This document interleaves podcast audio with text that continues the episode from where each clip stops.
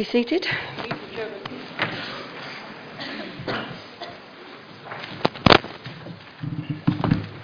Right, can I firstly welcome all the members of the public to this meeting and also those listening in to the recording. Um, could I also remind members to switch their microphones on and off when they finish speaking for the benefit of those listening?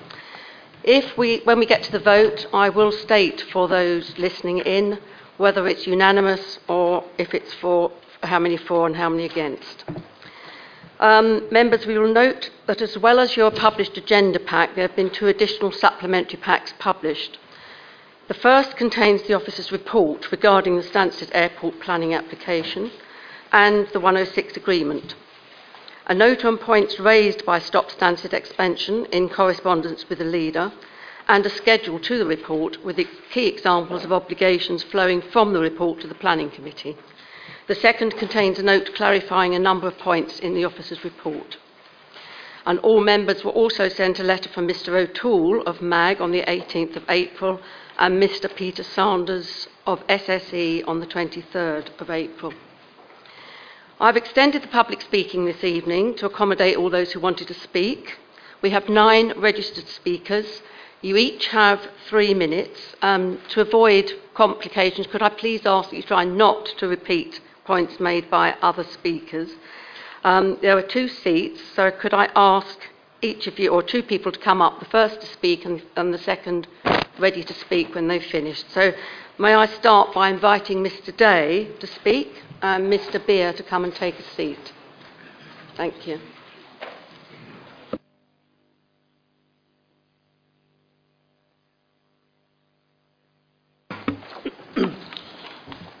Madam Chairman, councillors, tonight is an opportunity for all of you to listen, reflect, and make amends.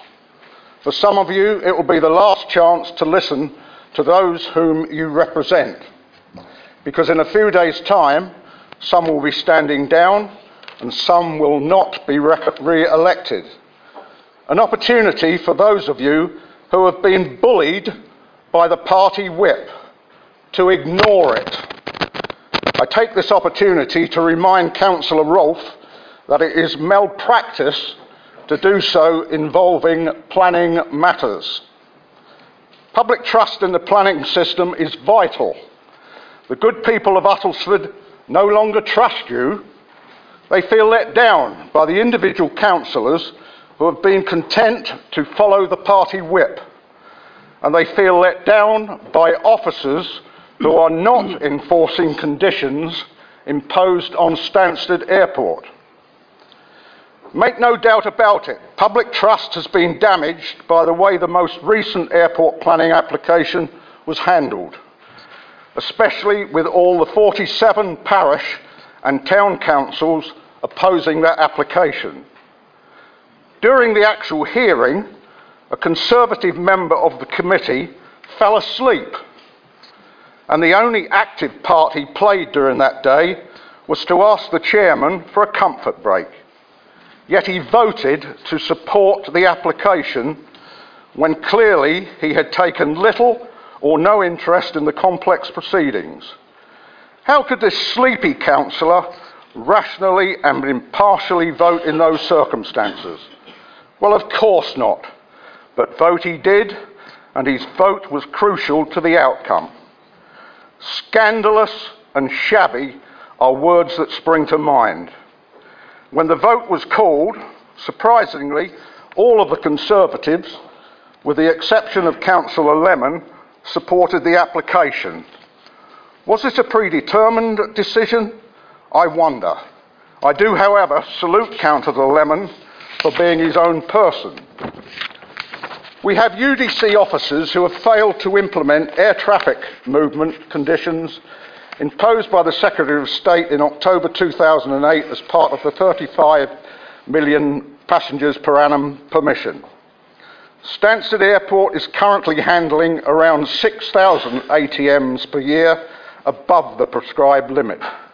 Surely a matter which is of public interest to enforce. However, UDC officers refuse to explain why they view it in the public interest not to enforce Condition ATM2. UDC officers are also not enforcing the Council's long standing policy of permitting only airport related use within the Stansted Airport boundary. There is a substantial logistics operation on the airport site which does not have planning permission, and it is cl- in a Could clear I- breach could of I ask you UDC to start planning winding policy. Up, please, Mr Day. Could I ask you to start winding up, please? You've had three minutes. Okay? Surely there is a real and urgent need to be rebuild public trust in the planning system rather than further undermining it, and it would undoubtedly be further undermined if you did not in fa- vote in favour of the motion before you tonight. Thank you, Madam Chairman.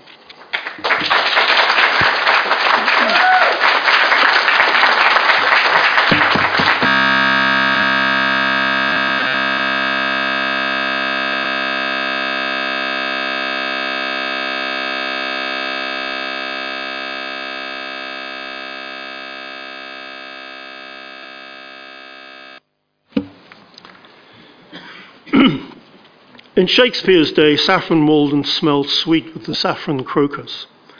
But today, to misquote the bard, there is something rotten in this state of Uttlesford. To restore credibility in representative and accountable democracy, the ghost of the Stansted planning decision which haunts this room needs exercising by council. This process has been plagued by undue haste at every juncture. Five councillors seemingly colluded to vote a previously agreed outcome. This was an affront to local constituents who had clearly given their opinion. Poorly framed reports from planning officers were not challenged despite the glaring anomalies.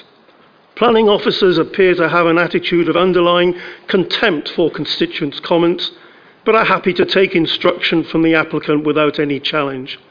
This is not democratic process. For their decision, the five did not reference any planning policy, merely citing taking a wider, broader perspective or not speaking at all. Section 106 terms were not mentioned once during the entire planning committee meeting, and the commitment of holding STAL to account if so called quieter planes are not introduced seems to have fallen by the wayside. This planning decision will clearly, materially, and adversely affect our local environment, but we are told that the Planning Committee is an expert trained committee, despite half the committee displaying little evidence of this or of even having read the application in any detail. Circumstances have changed since the decision of the Planning Committee.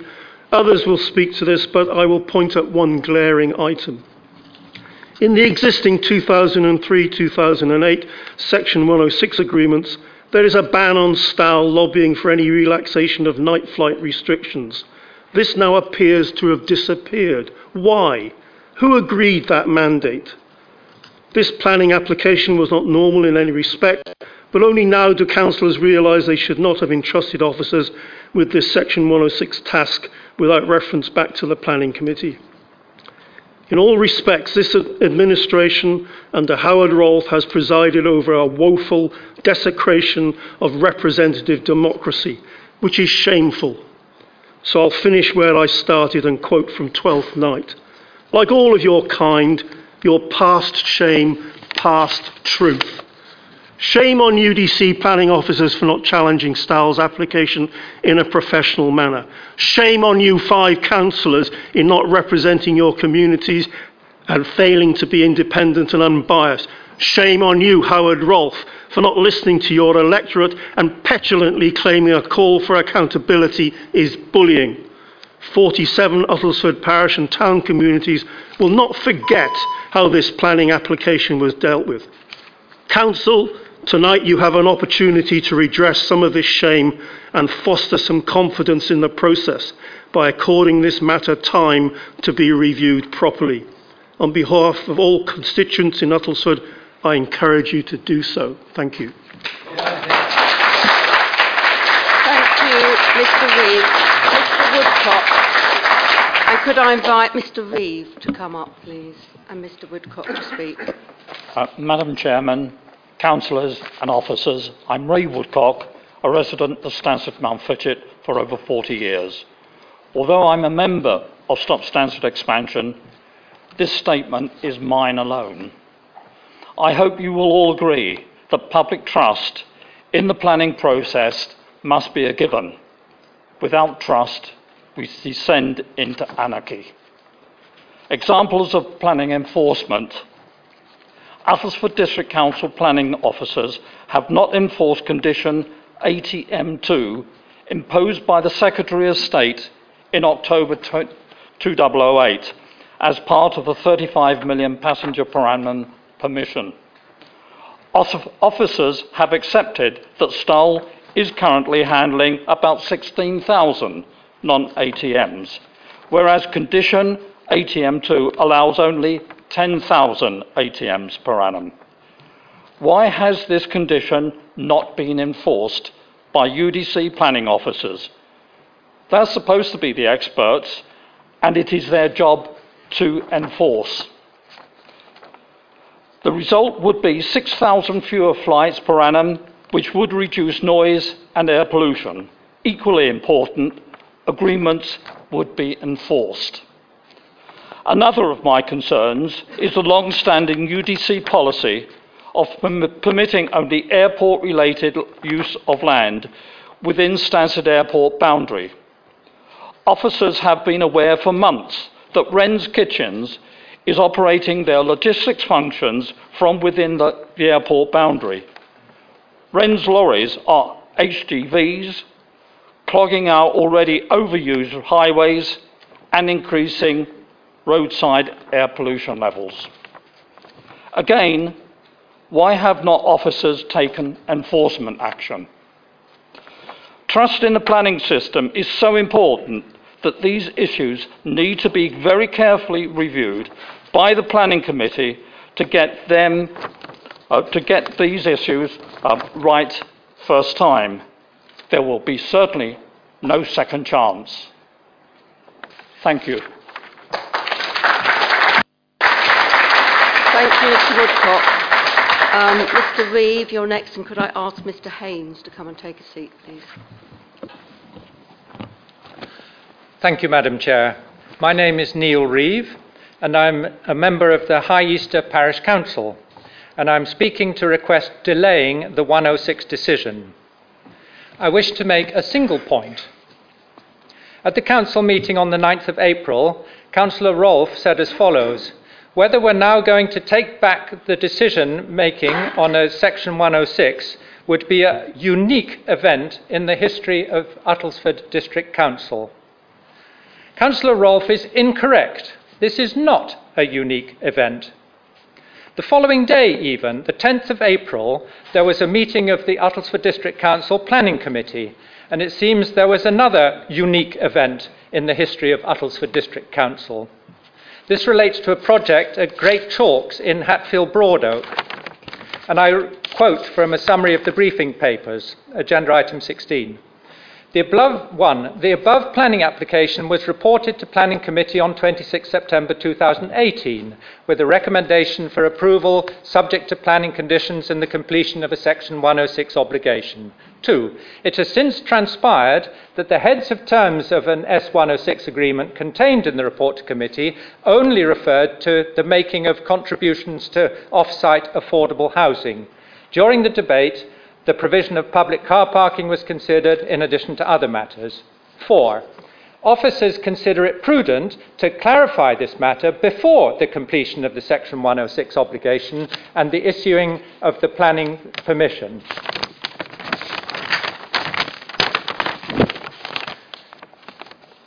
And it seems that these unique events began to appear quite a long time ago because on the 9th of January 2003, the Planning Committee, at that time known as the Development Control Committee, held a six hour meeting, which was their fourth such meeting, before approving the Section 106 agreement proposed by officers in relation to the approval of Stansted Airport's planning application to be allowed to expand to 25 million passengers per annum.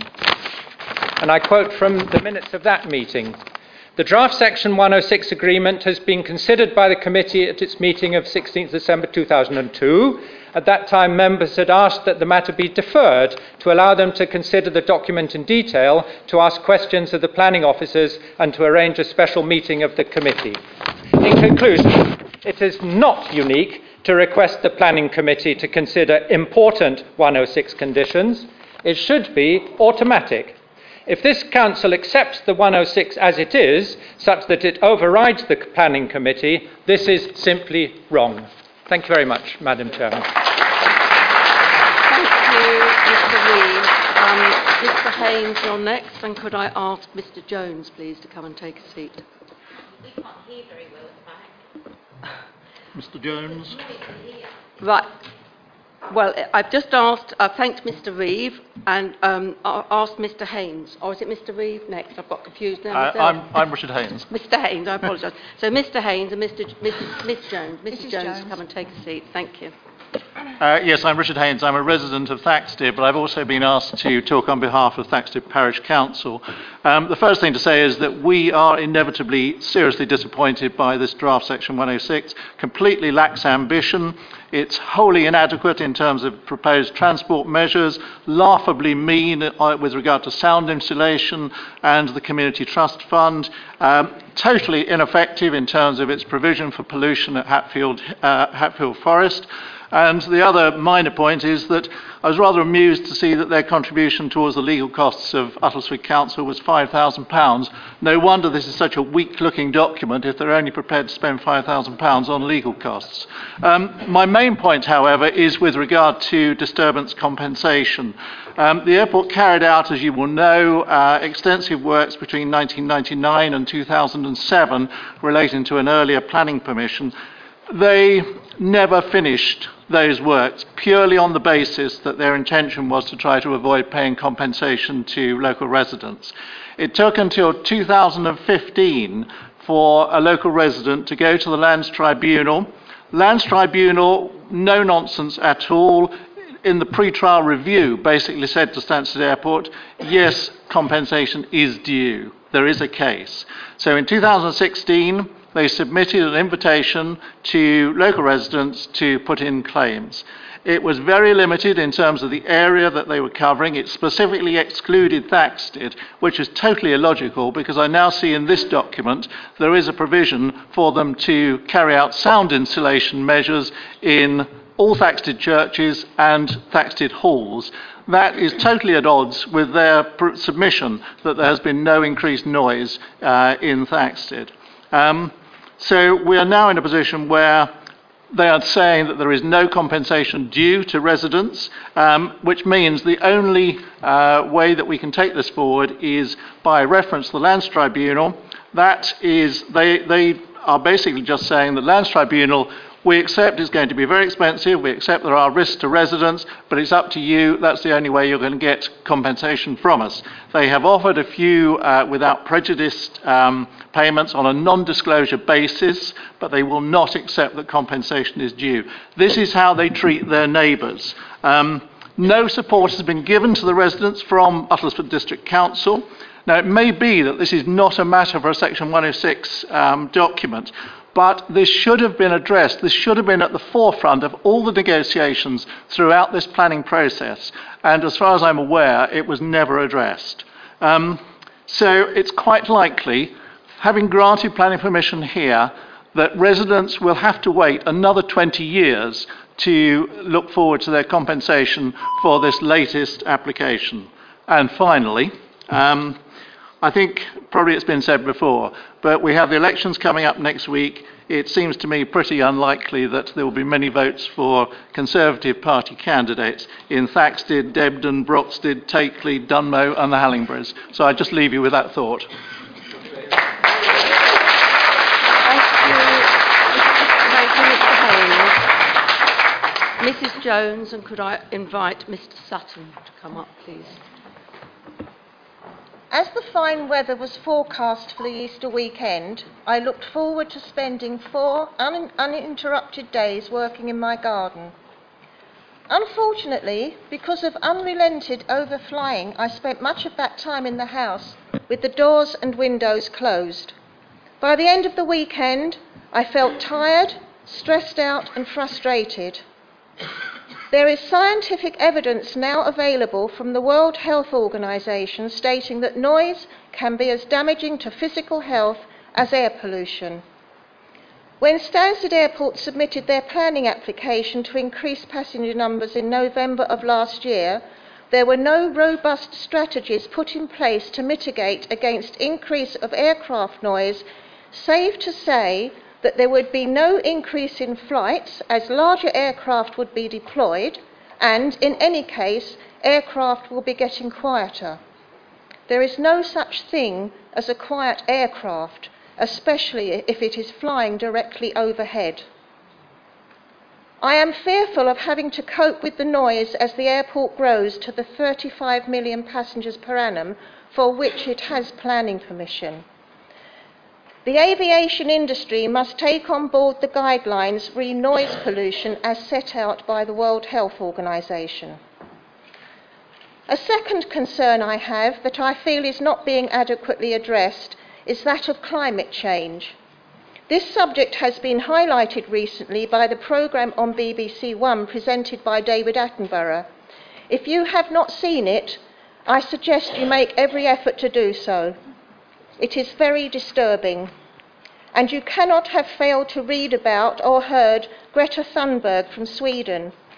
She fears that, and her genera- that she and her generation have no future. And I quote from her address to world leaders You lied to us. You gave us false hope. You told us that the future was something to look forward to. You don't listen to the science because you are only interested in the solutions that will enable you to carry on as before. The aviation industry is one of the worst polluters. So, councillors, I ask that you do not reject the motion that is before you and to put the problem to one side until all the above issues are addressed. I ask Manchester Airport Group to withdraw their current planning application. Thank you.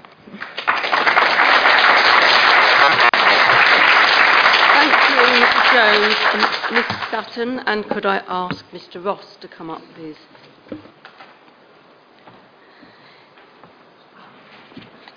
District councillors are elected to make decisions on behalf of local community, our local community.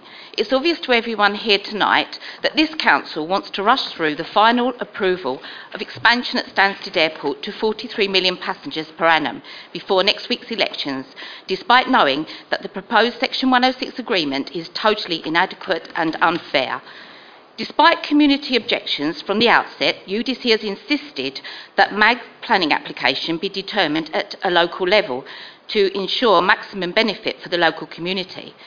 Instead of thoroughly investigating and reviewing a fairer agreement attached to such approval, and whilst knowing this mitigation package is vastly inferior to any other major UK airports, you are now ready to betray us and rush this matter through.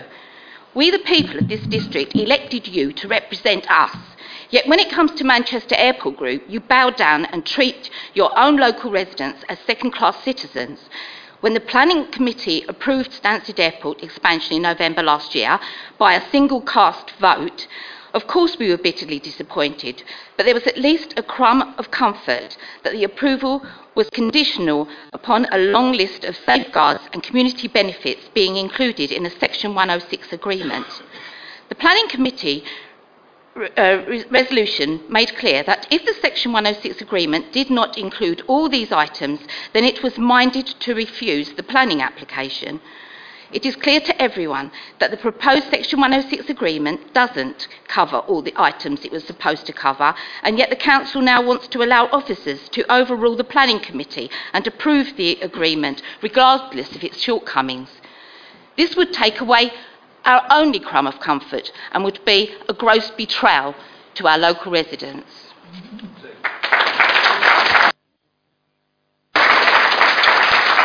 Thank you, Mrs Sutton. Uh, Mr Ross, you're next, and could I ask Mr Twigg to come up? Thank you, Madam Chairman. I'm Brian Ross. I'm Deputy Chairman of Stop Stansted Expansion. We have 7,500 members and registered online supporters, mostly Uttlesford residents, and we are non-political.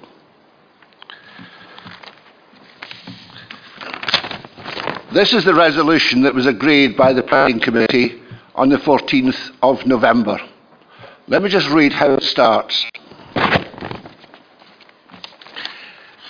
That the applicant should be informed by the Planning Committee that we would be minded to refuse, to ref, minded to refuse planning applic- permission unless the applicant enters into a binding obligation to cover the matters set out below.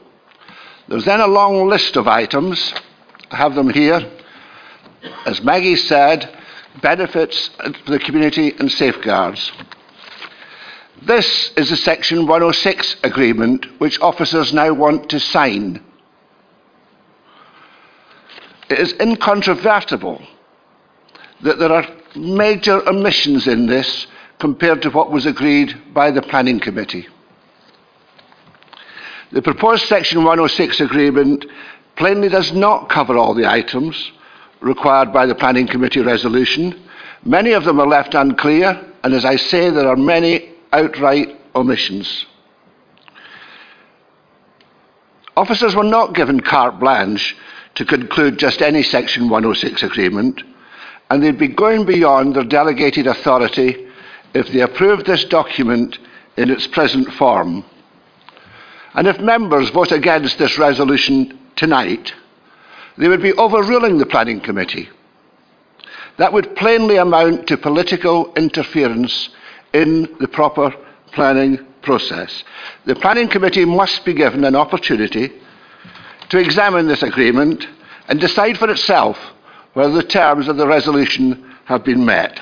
And remember, the default position is that the Planning Committee were minded to refuse the application unless this is satisfactory. Finally, I want to say this.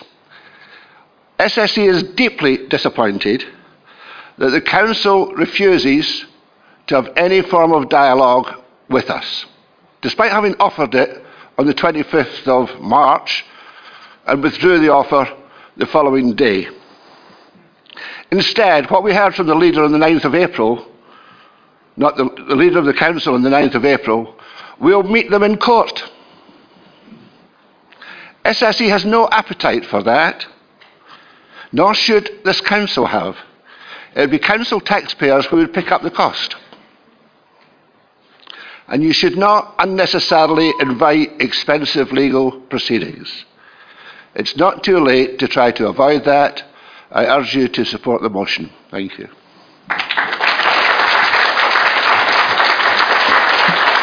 Thank you, Mr Ross. Uh, and Mr Twigg, please.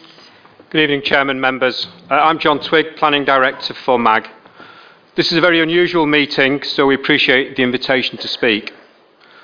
The constitutional matters are clearly not ones for us, but as the applicant for the planning application that led to this debate, I'd like to make a few remarks. The first is to highlight that your officers have set out an accurate and comprehensive analysis of the issues. As they say, our application underwent many months of scrutiny and carefully followed the correct planning process. The Section 106 agreement and the planning conditions were the result of extensive public consultation, a comprehensive, legally sound environmental statement and its assessment of impacts, careful and thorough consideration by your officers, independent advisors, and consultees. The Planning Committee's own conclusions after a seven hour debate, and, critically, a rigorous check of all of that against the legal tests in the 2010 CIL regulations. The detailed wording of the Section 106 agreement faithfully and completely follows the heads of terms agreed by the Planning Committee. Of that, I have no doubt. So, throughout, we and the Council have carefully followed the right process, taken the correct steps, and done so entirely in accord with government's advice and the law. It's suggested that circumstances have changed since the Planning Committee in November. We agree with your officer's rebuttal of that point. And I'd add that only 36 days ago, the Secretary of State announced that he saw no need to call in the planning application, him, him making that decision in the light of all the circumstances as they existed 36 days ago. Last week, our CEO regrettably felt the need to write to you all to correct the factual inaccuracies stated by SSE about the Section 106 agreement. You've heard some of those inaccuracies repeated again this evening. We are complying with our planning permissions on general aviation movement limits, and our application does not seek to increase the limit of 274,000 aircraft movements already agreed by the Secretaries of State. We are not removing the ban on night flight lobbying, that remains in force. Our new sound insulation grant scheme has extended as far as the 57 LEQ noise contour. So, in conclusion, I would respectfully ask you to consider carefully the points set out in our letter, reflect on the diligent approach taken by your officers and the Planning Committee in supporting the application and the agreement, and we continue to believe that this package of mitigation provides a sustainable and reasonable basis on which to manage further growth at Stansted. Thank you, Chairman. Thank you very much. Right. Moving on, um, apologies for absence. I have apologies from Councillors Knight, Lachlan and Sell. Are there any more? No. And declarations of interest. May I remind members of Stop Stansted? I beg your pardon. Councillor Freeman. Right. And Yes, can I declare uh, an interest as a, a long-standing member of Stop Stansted yes, I was just going to say members of Stop Stansted, yes, or other similar campaigning groups should declare, as should any other members who have personal or business interests. Councillor I'm also, Foley. I'm also a member of Stop Stansted Expansion. Thank you. Right. Oh, Councillor Barker. Sorry, Chairman, as a member of Essex County Council who are signatory to the 106. Thank you. And Councillor Gerard. Yes, just for the avoidance of doubt, just to declare myself as a member of the planning committee that sat on the 14th of November. I don't, I don't think we need to declare That's that. fine then. Okay. And Councillor Felton is up. Uh, yeah, Councillor Felton is absent.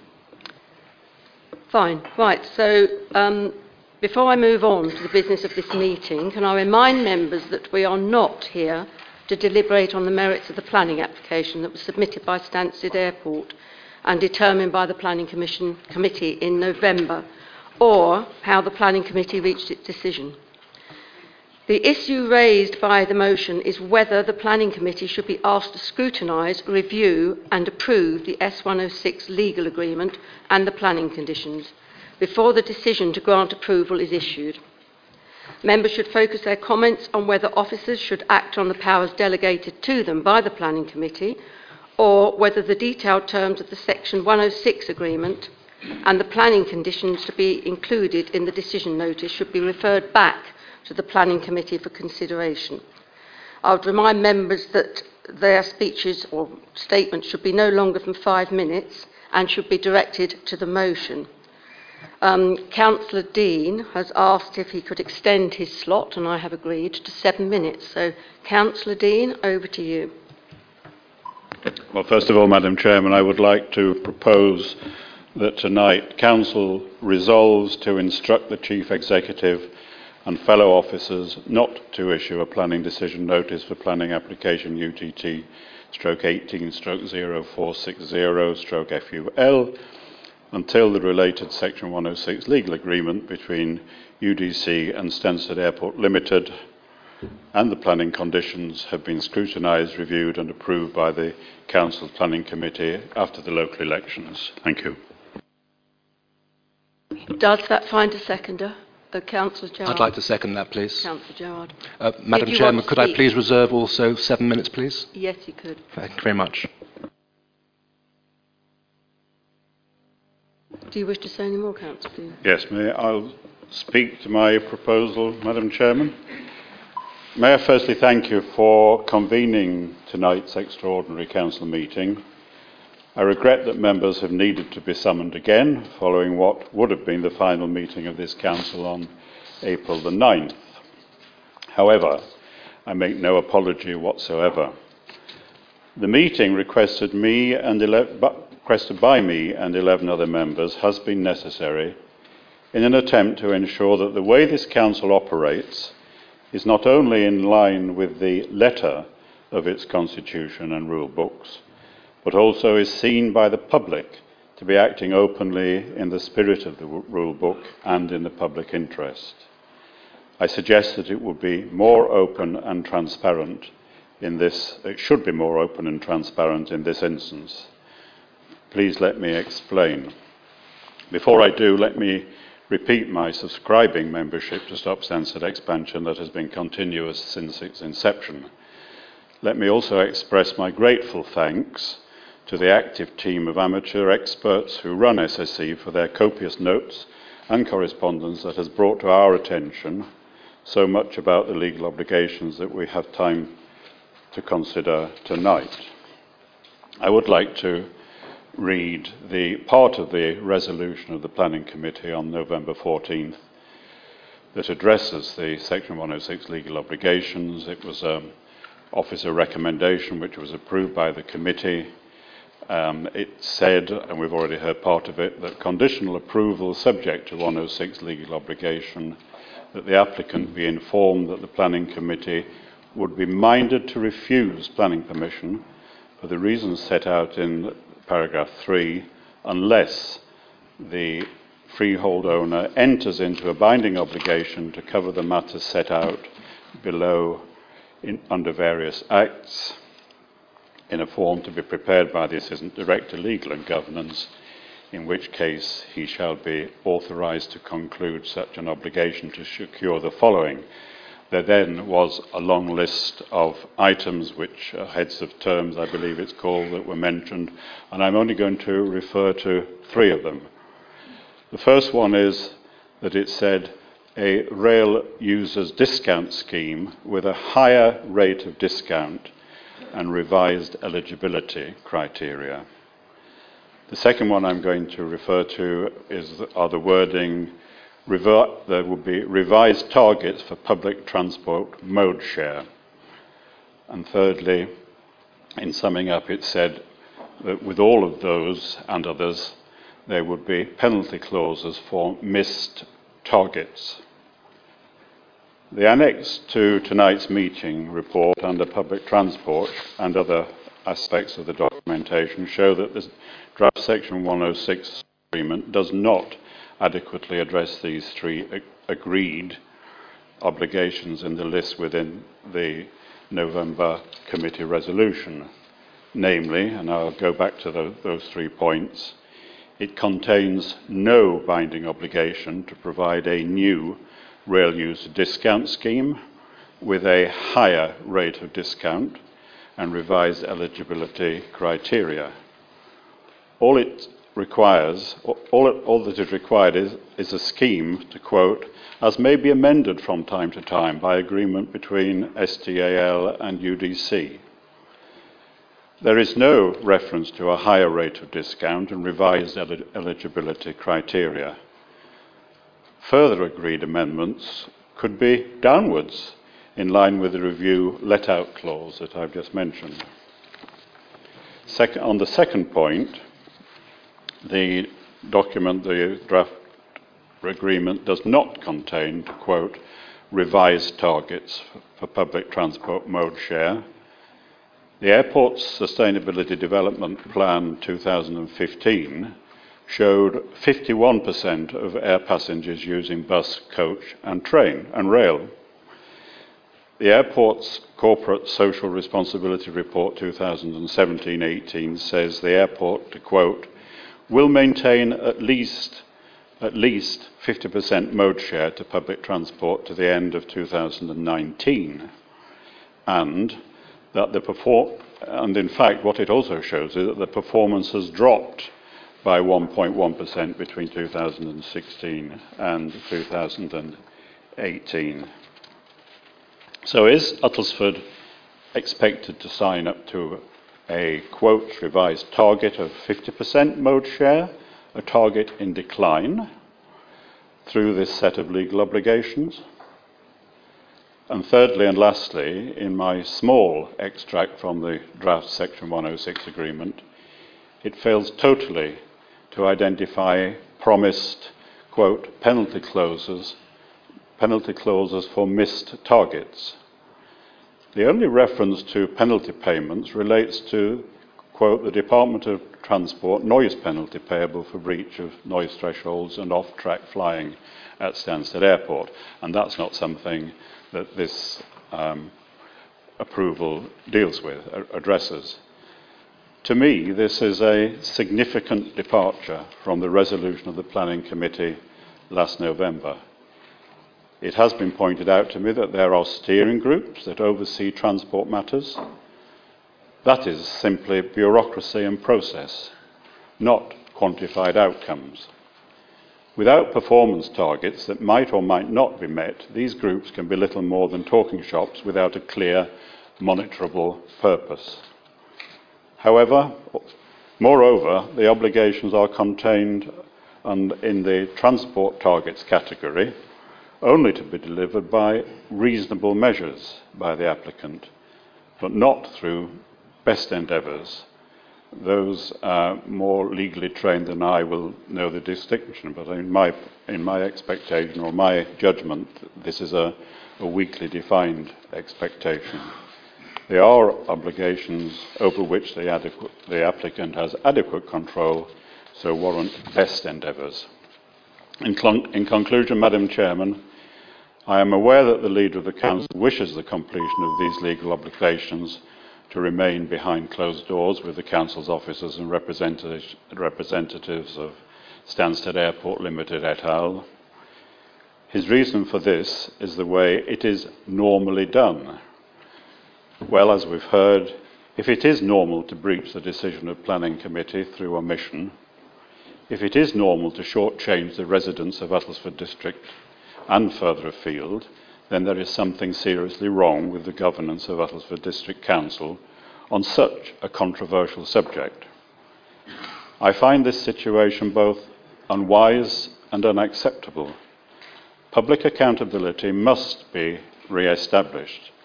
The first step will be to refer the proposed legal obligations and, for the sake of compatibility checks, the planning conditions to the new planning committee once it is formed and appropriately informed. Any move to bounce the legal obligations on a decision notice through this uh, side of, through this side of May 2nd would be unhelpful for the public reputation of Uttlesford District Council. I so move, Madam Chairman, and thank you for the opportunity to present this case. Thank you. Um, over to members. Nobody wish to speak? Councillor Artus. Thank you, Chairman. Um, I must say I have a, a, great deal of sympathy with the motion before tonight's Council to refer the draft Section 106 agreement back, back to the Planning Committee. Uh, I'm a Conservative councillor, and uh, as has been mentioned uh, in the Hallingburys uh, this evening, but I must stress that I, I don't consider this to be a party political issue. Indeed, the petition to hold the meeting was in fact cross party. None of us here should claim any political win or loss after the vote tonight, whichever way it goes. It's really a whole council matter. The reason I support this additional layer of scrutiny is because I feel the Planning Committee or some independent validator should ensure that all of the matters the committee required concluding are so done, and in such a way as to clearly detail the responsibilities of all parties. Any trigger points should be throughput related and set to provide infrastructure in advance of the requirement. How many times have we complained of infrastructure not keeping up with developments in our area, or house developers not fulfilling their Section 106 agreements on time? If this vote succeed, we are not setting a precedent here. Previous Stansted Airport planning um, S, Section 106 agreements were in fact discussed by the Planning Committee on five, five separate occasions before being ratified. So this is not a precedent. It's also not a governance issue. I do not see what is wrong with ensuring that the Planning Committee, who are minded to refuse the application unless the Section 106 requirements were met, gets the opportunity to check that it is indeed the case and hence remove its mindfulness to refuse.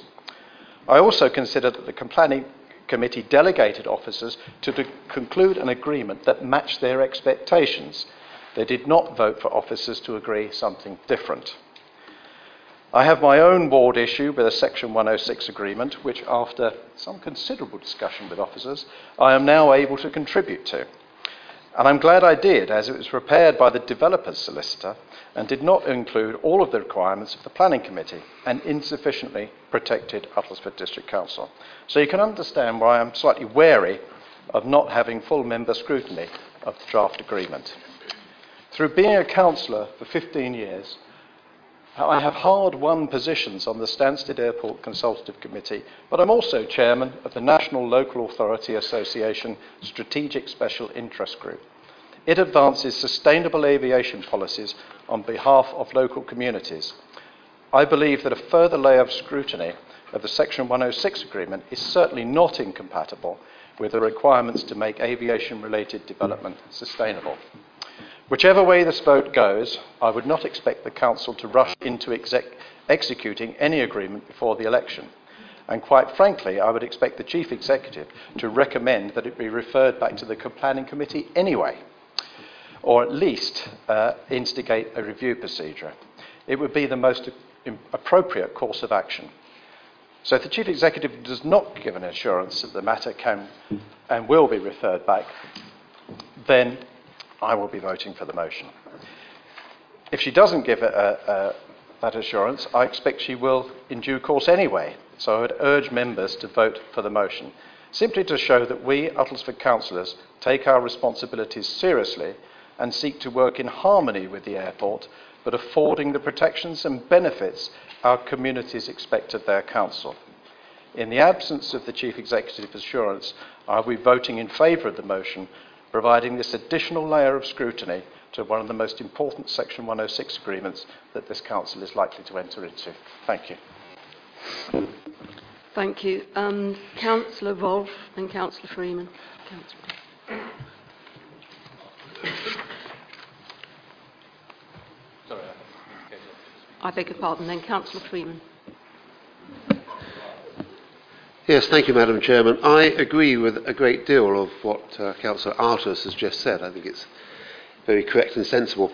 I served on the Planning Committee, it was then called Development Control, back in 2006 when the previous consent was given. Councillor Loughlin is the only other councillor who was on that committee. I think she's not here tonight. Uh, and we did spend an awful lot of time on it, no question at all about that. And I am not here to challenge the decision. I took part in this decision. I'm a member of this planning committee. Uh, and it was very carefully considered for the most part. But I do take exception to the Section 106 agreements basically taking place between closed doors, behind closed doors. There is no reason for this, Madam Chairman. It's not good governance. It's not good democracy. And lip service is paid by all these systems to the importance of maintaining public confidence. But as Shakespeare said, it is one of these things which is honoured more in the breach than in the observance. I've been a councillor for 20 years now. I've seen many, many examples of it. Uh, but there's also the fact that a wise officer will, generally speaking, defer a difficult decision to the councillors. There's all sorts of reasons for this. It's the wise thing to do. The councillors are the elected representatives of the people. The officers are going to be there forever. It's very important to make sure that the elected representatives actually make the decisions. Officers advise, members decide. Bit of a strange thing. Maybe some of you here have never heard it before. Officers advise, but members decide. It's members that have to stand on the doorstep and justify what they have done at once every four years. If you're a bit of a masochist, you might um, actually apply for the county council as well, in which case you end up doing it once every two years. Uh, but you have to, it's a very grounding experience to stand in front of um, an elector and justify what you've done over the last four years. It's a very good experience. Should be done a, lot more, a lot more frequently, in my opinion.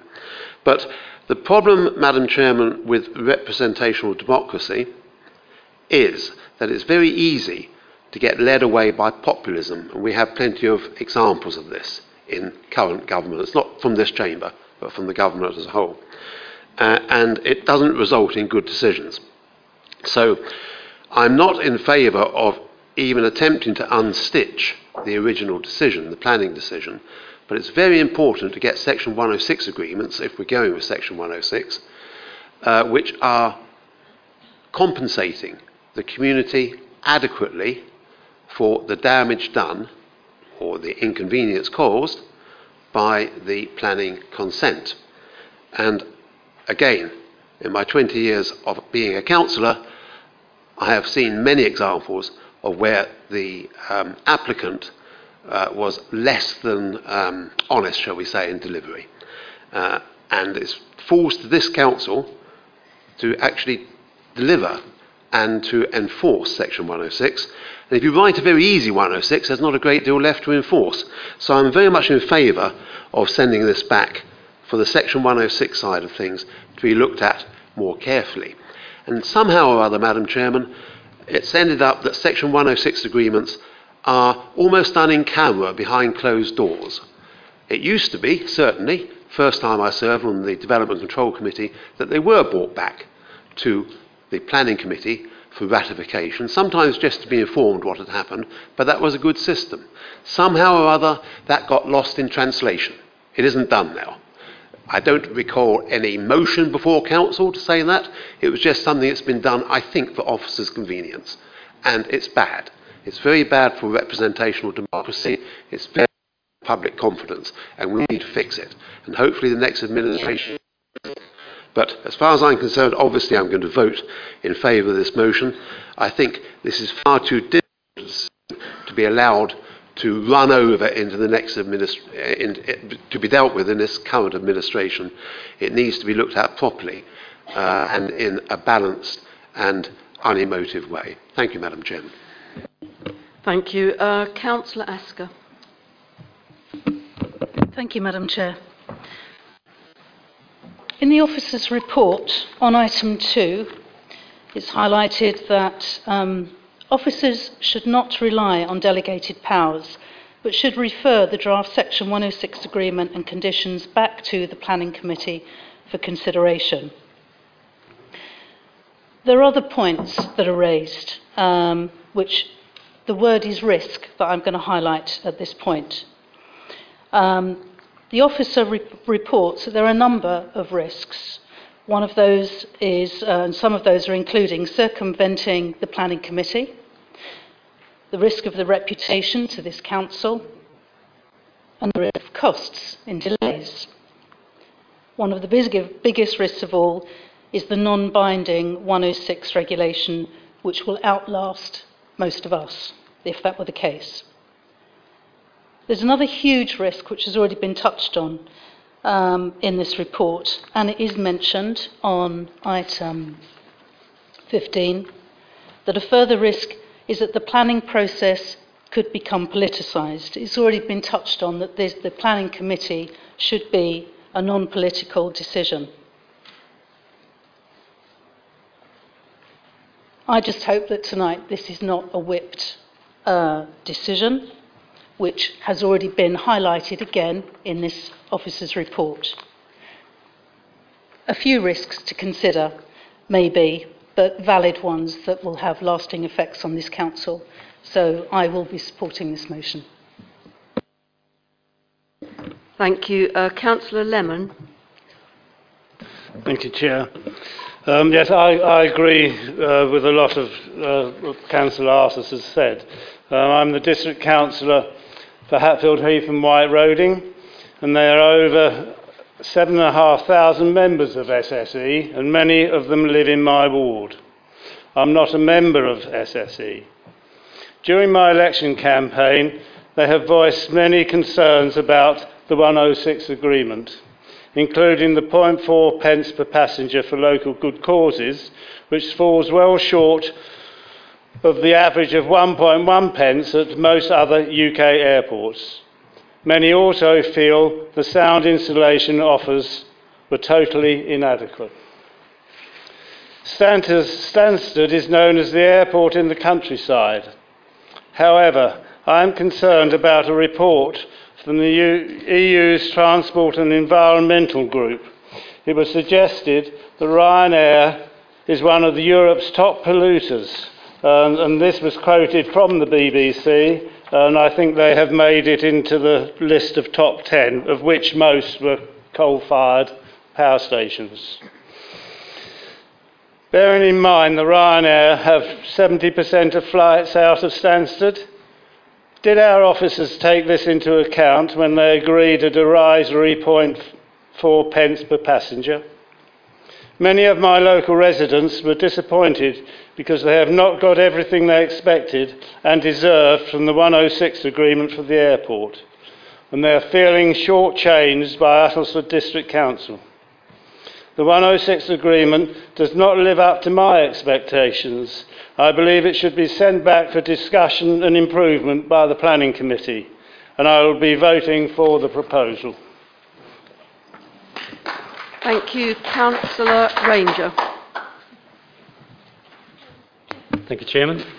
Um, quite a complicated discussion tonight with many twists and turns, and there are two particular twists that I would like to draw to attention. The first was just made by Councillor Asker, referring to uh, paragraph 2 of the officer's report, when she implied that it said the advice to councillors would be that officers should not rely on delegated powers. But that is the point the officer is making that what we're discussing tonight is the motion. So Councillor Asker has got that completely wrong. And the second twist is that the Planning Committee were minded to approve, subject to the Section 106, and the essence has been uh, made that um, it was minded to refuse, but it was minded to approve, subject to the 106. Now, I can't support this motion for two reasons. The first is that as our legal officer has explained in the, in the uh, notes to us, our procedures delegate matters to the officers from the Planning Committee. The Planning Committee were aware of that when they made the decision to approve. At no time during the discussion was the request for the Section 106 to be brought back for a further examination. And secondly, I'm not sure that we can even legally approve the motion tonight, to do so would be against our procedures. Any proposed change to procedures should be put to GAP, and following that discussion there, a recommendation may come forward to Council. So, Chairman, I cannot, uh, on two counts, approve this motion. Thank you. Thank you. Uh, Councillor Ryles, then Councillor Foley. Thank you, Madam Chairman. Um, for those of you who don't know me, my name is Howard Ryles. I am the portfolio, uh, portfolio holder for economic development here at the Council. Um, it's my first term in office. I'm, I'm not a, a, normal politician, if you like. I'm a businessman. And I tend to look at things um, really with facts. Facts that I see in front of me, and that enables me to make my decisions on how I run my business. When, in my business, we have this uh, philosophy, is in my industry, is utmost good faith, and that's how you should conduct yourself. Okay, in business, you should never mislead anybody. You should all tell the truth. These could be old-fashioned uh, ideals, but that's the one I kind of stick to. And I've kind of brought that with, with me into my political life. That's why I believe in as well. I don't believe in misleading anybody. I don't believe in leading anybody on and I have done my best for my residents in Takeley, as referred to as one of those wards um, that uh, possibly is under threat. I don't know. But I know that I can, start, I can hold my hand up and my head up and know that I've done everything in my mind correctly and honestly. And I voted in favour of this planning application. Not because I was whipped, not because I felt that it was, you know, the Conservative Party wanted me to do that, not at all because I looked at the facts and what I saw. we have to remember and bring it back to the fact that the 2008 decision, okay, by central government about the limit of 275,000 or 274,000 flight movements has not been reached at all. And if this planning application hadn't come anywhere near us, don't, I, I hate the damn thing, I have to say, but if it had not come anywhere near us, okay, STAL uh, could have continued operating without any interference as long as they didn't breach the rules that were part of that Section 106 that applied at the time. Now, as of August last year, 188,000 uh, traffic movements, so they've still got quite a way within the, the 2008 um, permission. Likewise, uh, the number of passengers, I think it's 28, they're up to 28 million. They could easily have gone up to 35 million without having come anywhere near us. Okay? I think from sound business reasons they've wanted to increase that number up to 43 million, and that has been approved. Now, as I say, I deal in facts, and I, I want to dispel those myths that there's not going to be any more flights. Okay? And we have to also think about the way that general aviation is changing around the world. The, the, A74, the Boeing 747s are out of fashion. The Airbus A380 are out of fashion. People do not want to go from hub to hub. They want to go directly, which is where the smaller planes come in. So I don't think there's going to be a huge rush to that 35 million or even the 43 million passenger numbers throughput. So this is all about really mitigation of some sort, and I think there could be some natural mitigation going on in the industry as we see it, just the way life is. Now, talking about myths and facts, I've uh, read through um, the Section 106 agreement, I've read through the officer's report, and I read through the email of the 8th of April from Stop Stansted Expansion. Now, they say in there that, uh, that STAL is not offering, is offering 150,000 for local good causes. Uh, well, it's not strictly a, a, pot that anybody can just apply for. People ha- they have to be um, affected and justify the reason why that um, they're applying for this money. But the level of the, of the money, you cannot compare, I think, as Councillor Ranger has said, against Heathrow or Gatwick. They probably do pay an awful lot more money than because we're a country, we're a country airport, airport in the country, okay, a lot smaller, lot less people affected than there are densely populated around Heathrow. So I would expect them to contribute an awful lot more. Okay? So I don't think should, we, should not, we should not be comparing apples with pears, for example. The other point I think I've got to mention as well is the sound insulation grants. Okay? In that press release, it mentioned uh, the uh, Heathrow was, was offering uh, money to those in the 60 decibel level with no financial cap. Okay?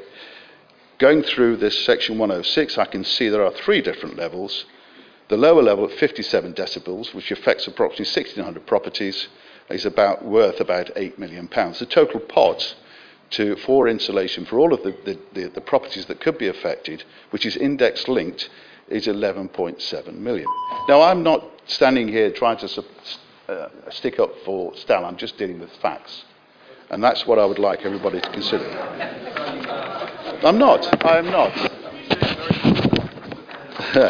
The reason why I'm standing up and talking up here is not because I'm one sided, because I have a genuine concern about things being referred back to a potentially political committee. Okay? As Councillor Ranger also raised, I, I well, my responsibility. My responsibilities, I've taken my responsibilities very seriously on the planning committee. I've not been political at all. Okay? And I'm not being political now. What I'm trying to, as we've all said, this has got to be something for all the members together to get their head round and work non politically. And what I'm trying to say is, I'd rather that, um, that this, did not, this motion wasn't approved and it went back to the planning committee. I really don't think that's the right option. Okay? The, um, I am worried about it being politicised and also um, just, just, just the whole fundamental, because you could carry on have situations with, and this is a different develop, this is a different application because it's an airport. It is, it is unique, but you could have somebody who's got 500 houses they want to build, or 1,000 houses, and that could be drawn back again. So, thank you, ladies and gentlemen, please. I wouldn't interrupt any other member or general public, so please accord me that respect, okay? Um, seven minutes, so I'm probably out of time, but I would, uh, I would ask everybody, all the councillors, to please look at this in a non-political view and more, think about the concerns I've just raised. Thank you.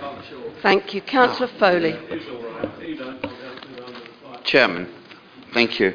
Um, I'd just like to ask a question because it was raised by Councillor Ranger that this as legal, that you thought this motion was somehow illegal. Can I ask for uh, uh, Mr. Pugh to uh, give his opinion on that, please? And then I'll, I want to continue.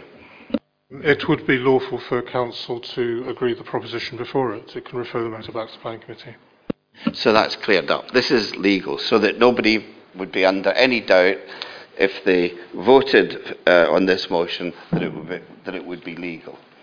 Secondly, I'll be very brief actually, because a lot of it's been said by, by uh, others. I am concerned that Uttlesford District Council will damage its reputation if we don't bring this back to the Planning Committee. And I say, particularly to Conservative councillors, conserve. The reputation of this council needs conserving and vote for the motion. Thank you. Thank you. Councillor Hargreaves. Uh, thank you, Chair. Um, when, a, when a normal planning application comes before the committee, as in you know, 100 houses, the, the Section 106 matters are pretty clear. It will be so many hundred thousand for secondary education, for primary education, for early years. There'll be the health contribution, there'll be affordable housing, there'll be things like you have to build a road junction as specified by Essex Highways. It's specific stuff.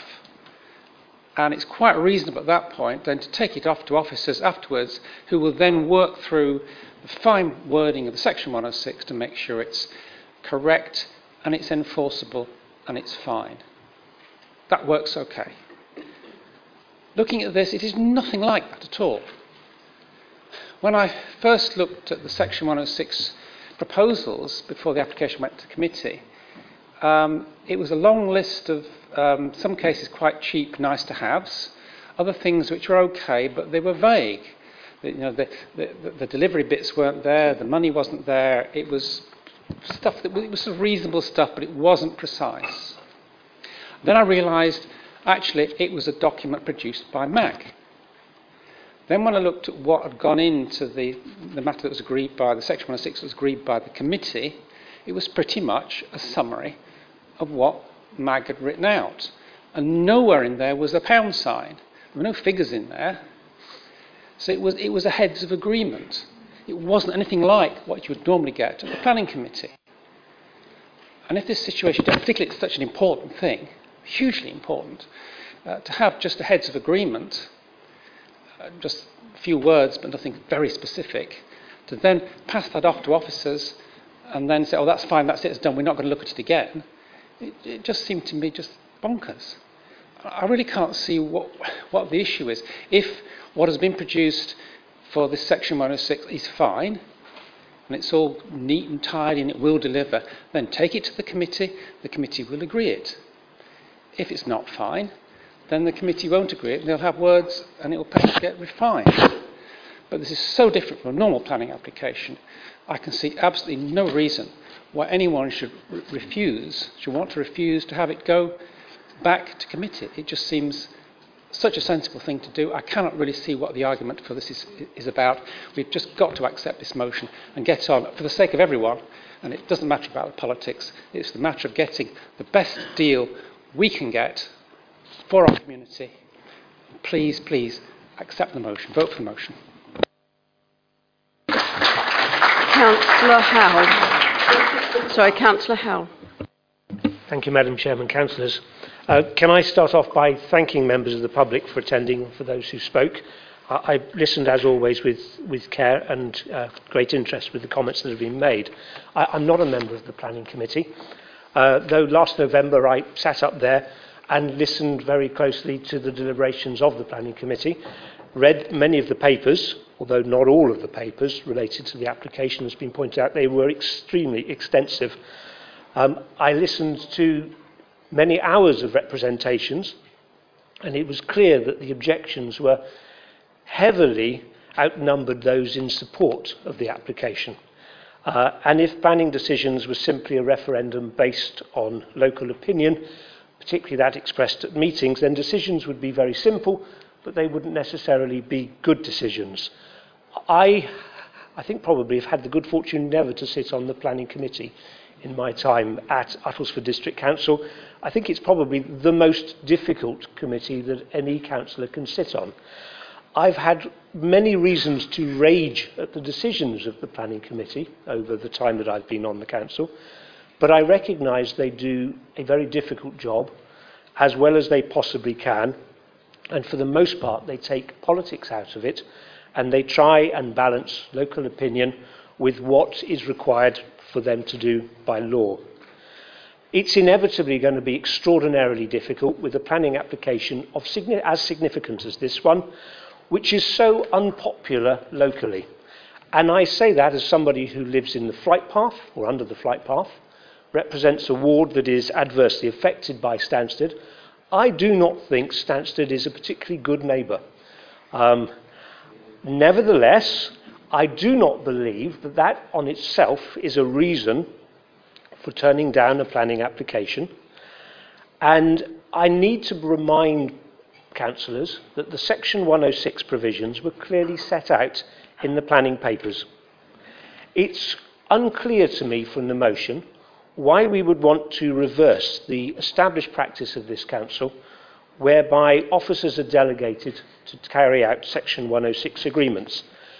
Why we would reverse that process and bring it back to the committee to endorse.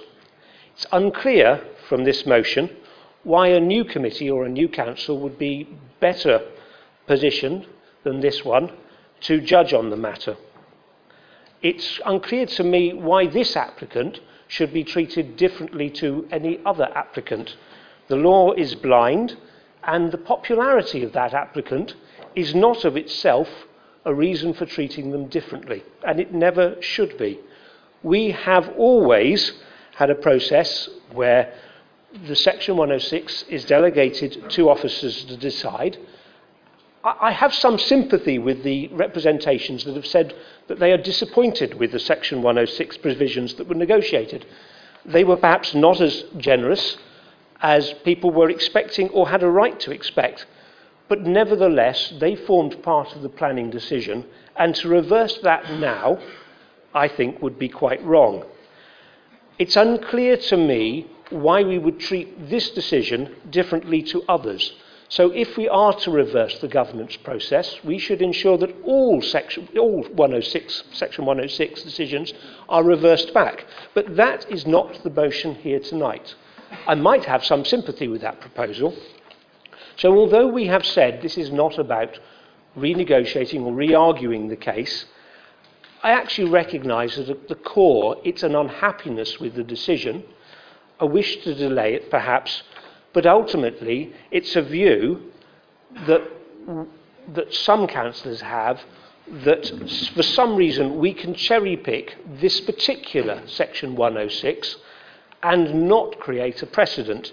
For me, it is a dangerous precedent and the wrong thing to do for us to change our governance process. I'm unpersuaded by the motion uh, and I will not be supporting it. Thank you. Uh, Councillor Barker. Thank you, Chairman. Um, I can't speak as eloquently as Councillor Howard, but I do totally echo his views on the hard job that the Planning Committee has to do. Um, I too would like to thank the residents, particularly those from High Easter who came along to speak tonight. We are affected by Stansted. I live under the flight path, but we're affected by Luton, by Gatwick, by London City Airport, by Heathrow, because we live on the Clacton flight path. And since the CAA changed the flight path rules a couple of years ago, we have airplane in and out of our bedroom window continuously throughout the summer. And as one person who spoke said, you can't be out in the garden. You do get used to it a little bit, but when the flight path is so straight and it's over your house, then it is a real intrusion. And I'm sorry to people in Felsted and Stebbing, but we love it when the wind changes because you take a little bit of the brunt for a little while. Um, but I don't wish it on you either. It's a terrible thing. There are so many planes now coming over our houses. However, I haven't sat on the planning committee either, but I would, with a, with a heavy heart, probably have voted for this application because if the committee hadn't agreed the application, it would have gone, it would have been called in by the Secretary of State. There would be no mitigation. There would be no enhanced noise contour insulation grants. There would be very little community funding.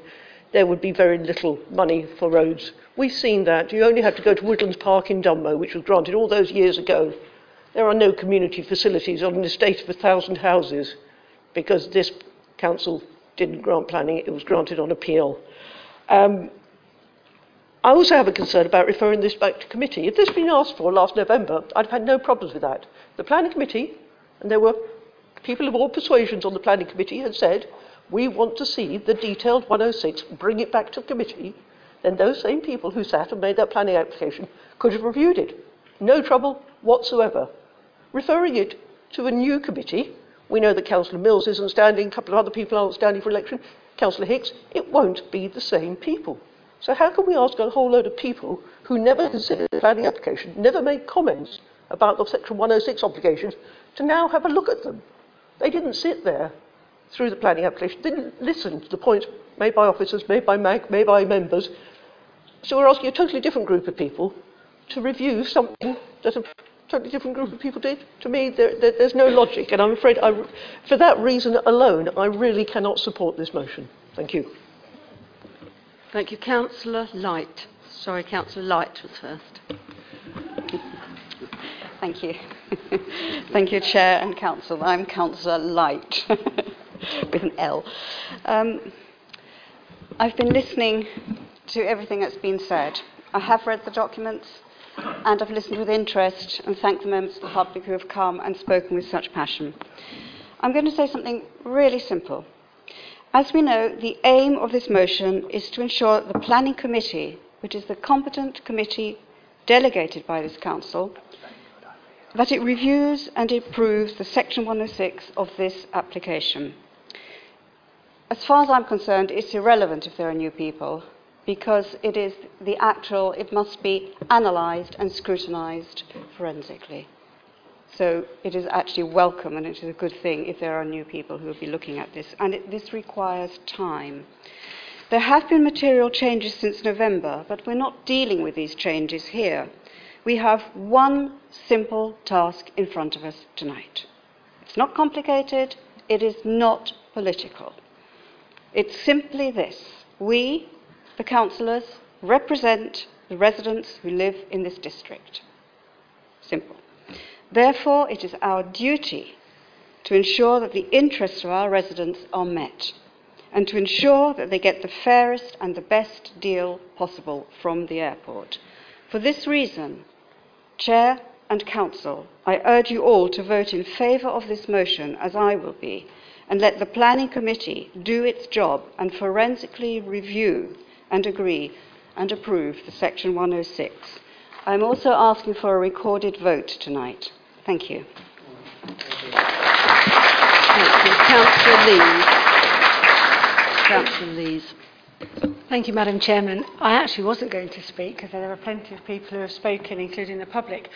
However, I have been that member of public many years ago, coming here with what we considered salient positive points that we knew we were right. We really believed we were right. And we kept being told we weren't right. And there is nothing worse when you have done your research, you are coming with positive points, with salient points, with measurable points to prove that actually something needs to be changed. And people in power, if you really want to do a good job, sometimes you have to step back and say, We have listened. That doesn't mean those that speak the loudest are going to get what they want. You have to come with the right points. And I believe that the public speakers and the people that have spoken before me have come with excellent points. So it's a good council, isn't it, that stands up and says, we will rethink, we will relook, and we're not going to stand on our laurels. And to say another committee of new members might not be as good. I don't agree. I think we have to believe that the people that are elected are going to do, as hopefully we all do, the best that we possibly can. That we read the papers, we look at the evidence, and we try our best. And we must assume that the new committee will also do that. There is nothing wrong in saying, we do need to look at it. And members of the public, they need to come and believe that we have looked at what they have said. We have read all the papers and we will make the decision on what we have read, the evidence before us, not what our friends say, and not just because there is a lot of people here.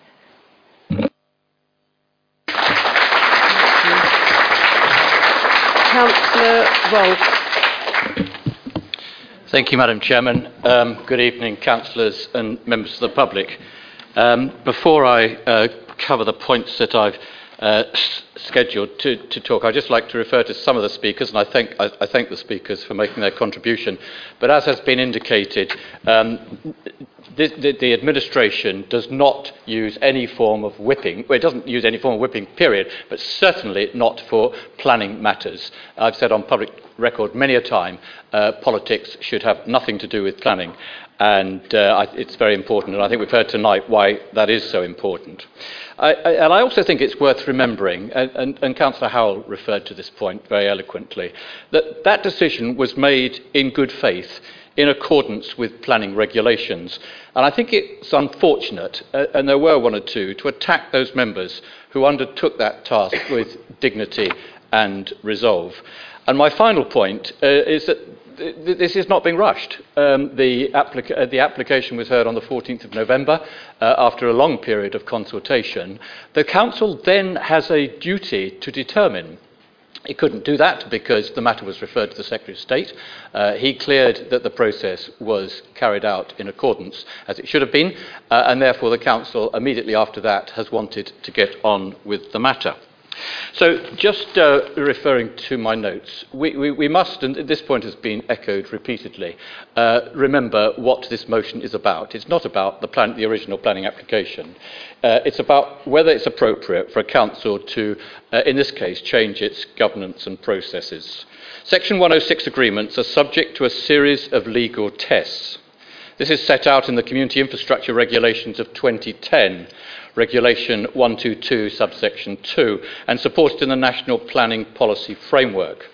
They set out that planning obli- obligations must be necessary to make the development acceptable in planning terms, directly related to the development, and fairly and reasonably related in scale and kind to the development. The delegation to officers to determine 106 arrangements is in, certainly in Uttlesford and in most councils normal practice. Planning applications are determined in accordance with the provisions of the Town and Country Planning Act of 1990, and the council has delegated its responsibility to officers and the planning committee. Tonight's meeting is, is not illegal, but it is it's certainly unusual uh, and, and inconsistent with the governance of councils who do have planning responsibility. There are wider implications of using full council to review the decisions of any committee that, is, that has been delegated to discharge functions on behalf of the council. The scheme of delegation is established to enable the efficient and effective working of the council and provides a framework within which officers and members can operate with confidence. It also provides residents, businesses, and customers the clarity, transparency, and some certainty on how the council makes decisions. It's extremely important to note that the planning statement, as presented to the committee, included draft Section 106 heads of terms, which drew together the various measures set out in each of the topic chapters and clearly identified the trigger points. The resolution of the Planning Committee to approve the application was made in the context of the application documentation in its entirety. The audio recording of the meeting did not note any changes or additions to the mitigation measures. The committee was therefore content. Colleagues are reminded of the 106 headings the sound insulation grant scheme, strategic route network improvements, local roads networks, public transport, and a section called Other Matters, which included skills, education, employment, community trust fund, ecology provision, surface water discharge, and quality monitoring. It's not part of tonight's debate to discuss the detail, But it should always be noted, and this has been referred as well, in a package of this scale, that it is about the total package, and you can't unpick it or necessarily compare one element. There is an uncomfortable inference in the debate that some members do not trust officers. If this attitude were to grow, then it has major consequences for the business of this council. Not only were officers guided by expert planning, planning legal advisors, uh, Council, the agreement was also approved and signed by Essex County Council, a major stakeholder in highways. So, what would happen if this, then I conclude, what would happen if this motion was successful?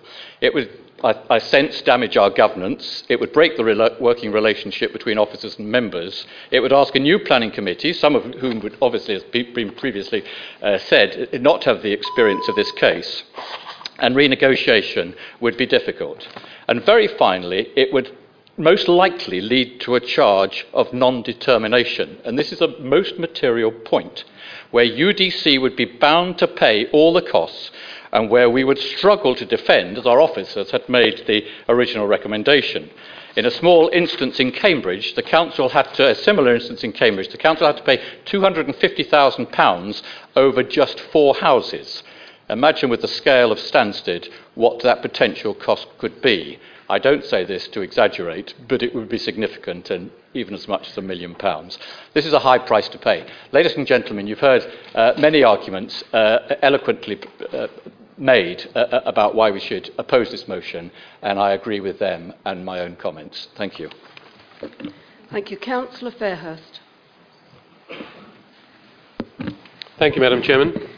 Thank you also for convening this extraordinary meeting, um, and thank you, guests, for joining us tonight. It is an unusual meeting. It is an extraordinary meeting. It's also an unusual and extraordinary matter, one that bears consideration. We're told in the officer's report that it's about delegation, and that's in fact what it's all about. It's about delegation. We're actually told that it's really a question of can officers rely on the delegated powers or should they refer back to planning committee? Delegation is a complex process. Delegation is a compromise. You see, if we all knew what we were doing in planning, it would be nice if some of us did. Um, all 39 of us would make every decision we can. but We'd have established that's not efficient. So we compromise on the democracy of it by delegating down to the planning committee. We say these guys have got expertise and got some experience, and they're going to get it done. And that's reasonable. We all agree on that. That's fine. And the planning committee themselves delegate to officers because there's a lot of detail and negotiation and work to be done. That also makes sense. So all this delegation is still fine. We do understand what that delegation is all about. You see, tonight is about the authority that is in fact delegated we all sat, and I must admit I was one, in this meeting for five hours, wherever it was, it seemed interminable, and we discussed a number of issues. And then we took a decision, and we're not going to discuss the issue. We're not going to discuss the material. That's not what's on the table today. We're just going to discuss the delegation. And we delegated to the officers, and it's very simple. We said, this is what we're going to, we're going to approve it, but hold on. We are minded, I'm just correcting one of our councillors, we are minded to refuse. Those are the words. We are minded to refuse unless. Now, in legal terms, that's a, sus- a, a suspensive condition, a conditio sine qua non. You love the Latin. It means that we're going to go with this unless and until this takes place. So the question tonight is very simple. Do we believe that this conditional thing has taken place or hasn't it? Sorry, I've just established that we are not expertise enough. We've been told that to make that decision. The only people who can make that decision are the delegators to officers, which are, in fact, the planning committee. So I'm not going to talk about the details of the 106 agreement. In the planning committee, I might. I'm simply going to talk about this. If I delegate something, I say, go ahead and do this, but make sure you comply with it. its noise and its air pollution and its minor details, transport. Make sure they comply with enough to make it satisfactory. Who determines that? Delegatee or the delegator? Surely it has to be the delegator who makes that decision. It's not rocket science, chaps, it's logical. So what we're going to decide today is not to make a huge highfalutin decision. It's simply this. Why wouldn't we? Why wouldn't we call it back to the same planning committee to scrutinize whether that condition has been met and off we go? Instead of bringing it here where we don't really understand or have the expertise. Thank you. Uh, Councillor Mills. Uh, thank you, Madam Chairman. Um, I don't make a habit of speaking in this chamber because there's already enough hot air spoken. Um, I'm the villain of the piece here.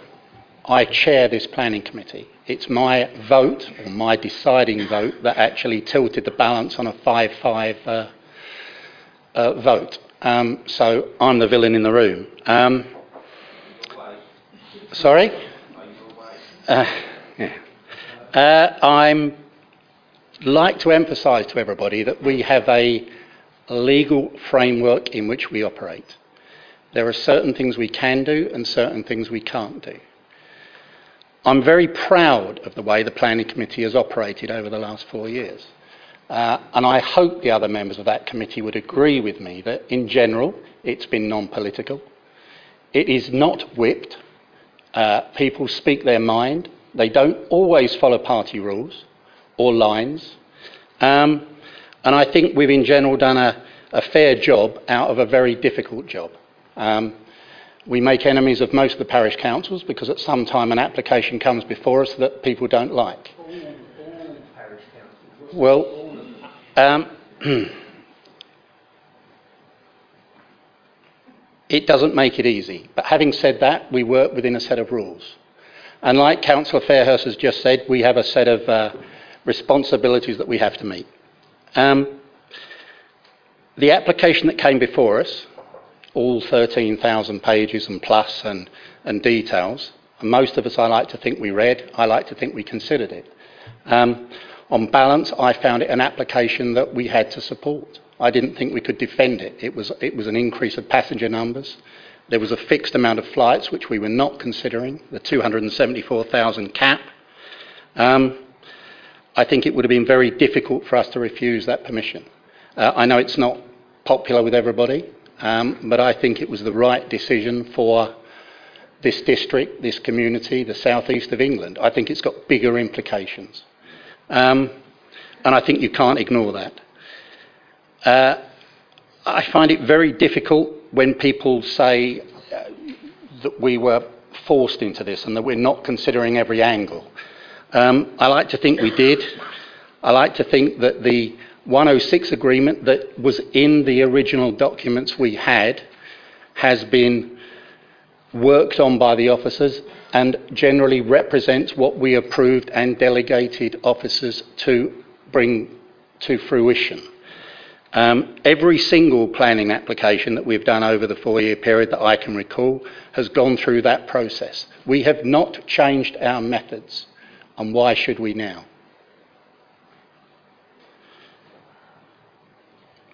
I think that there is a conversation tonight about the political overtone to this. If this comes back before another committee and the council changes, the makeup of this council will change on the 2nd of May. There is no doubt about that. Several speakers have made it quite clear that they're not going to vote Conservative or they're going to do this. Therefore, politics is coming into planning here.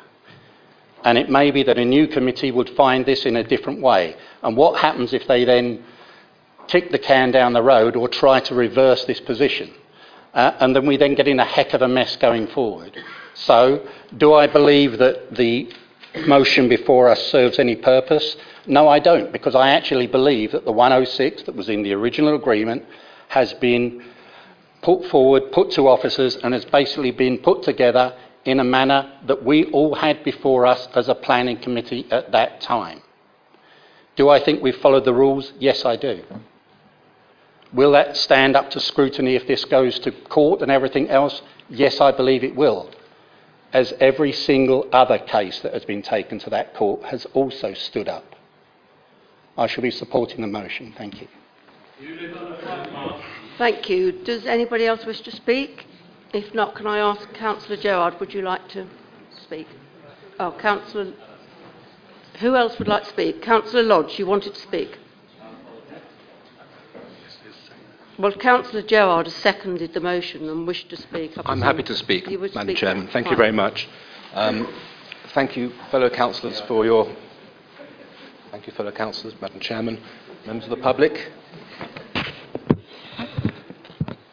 Um, Madam Chairman, as your procedure note outlined, uh, we're not here tonight to rake over the coals of the planning application. Others have already attempted to do that. We're not here to do that.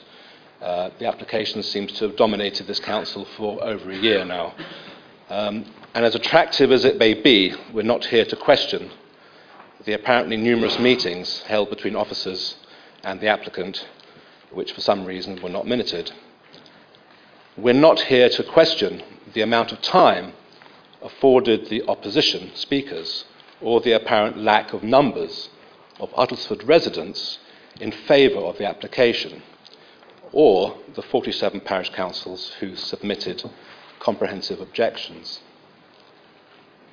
We're also not here to discuss the minutiae, the details or the substantial issues of this application, such as noise, road, rail transport, air quality, or pollution. These are matters for another time. We're all aware that this council has appointed an independent assessor to scrutinise our large planning applications as a whole, and this application in particular. And I hope at that point to be able to say that we're on our way to achieving a best practice procedure in our planning process.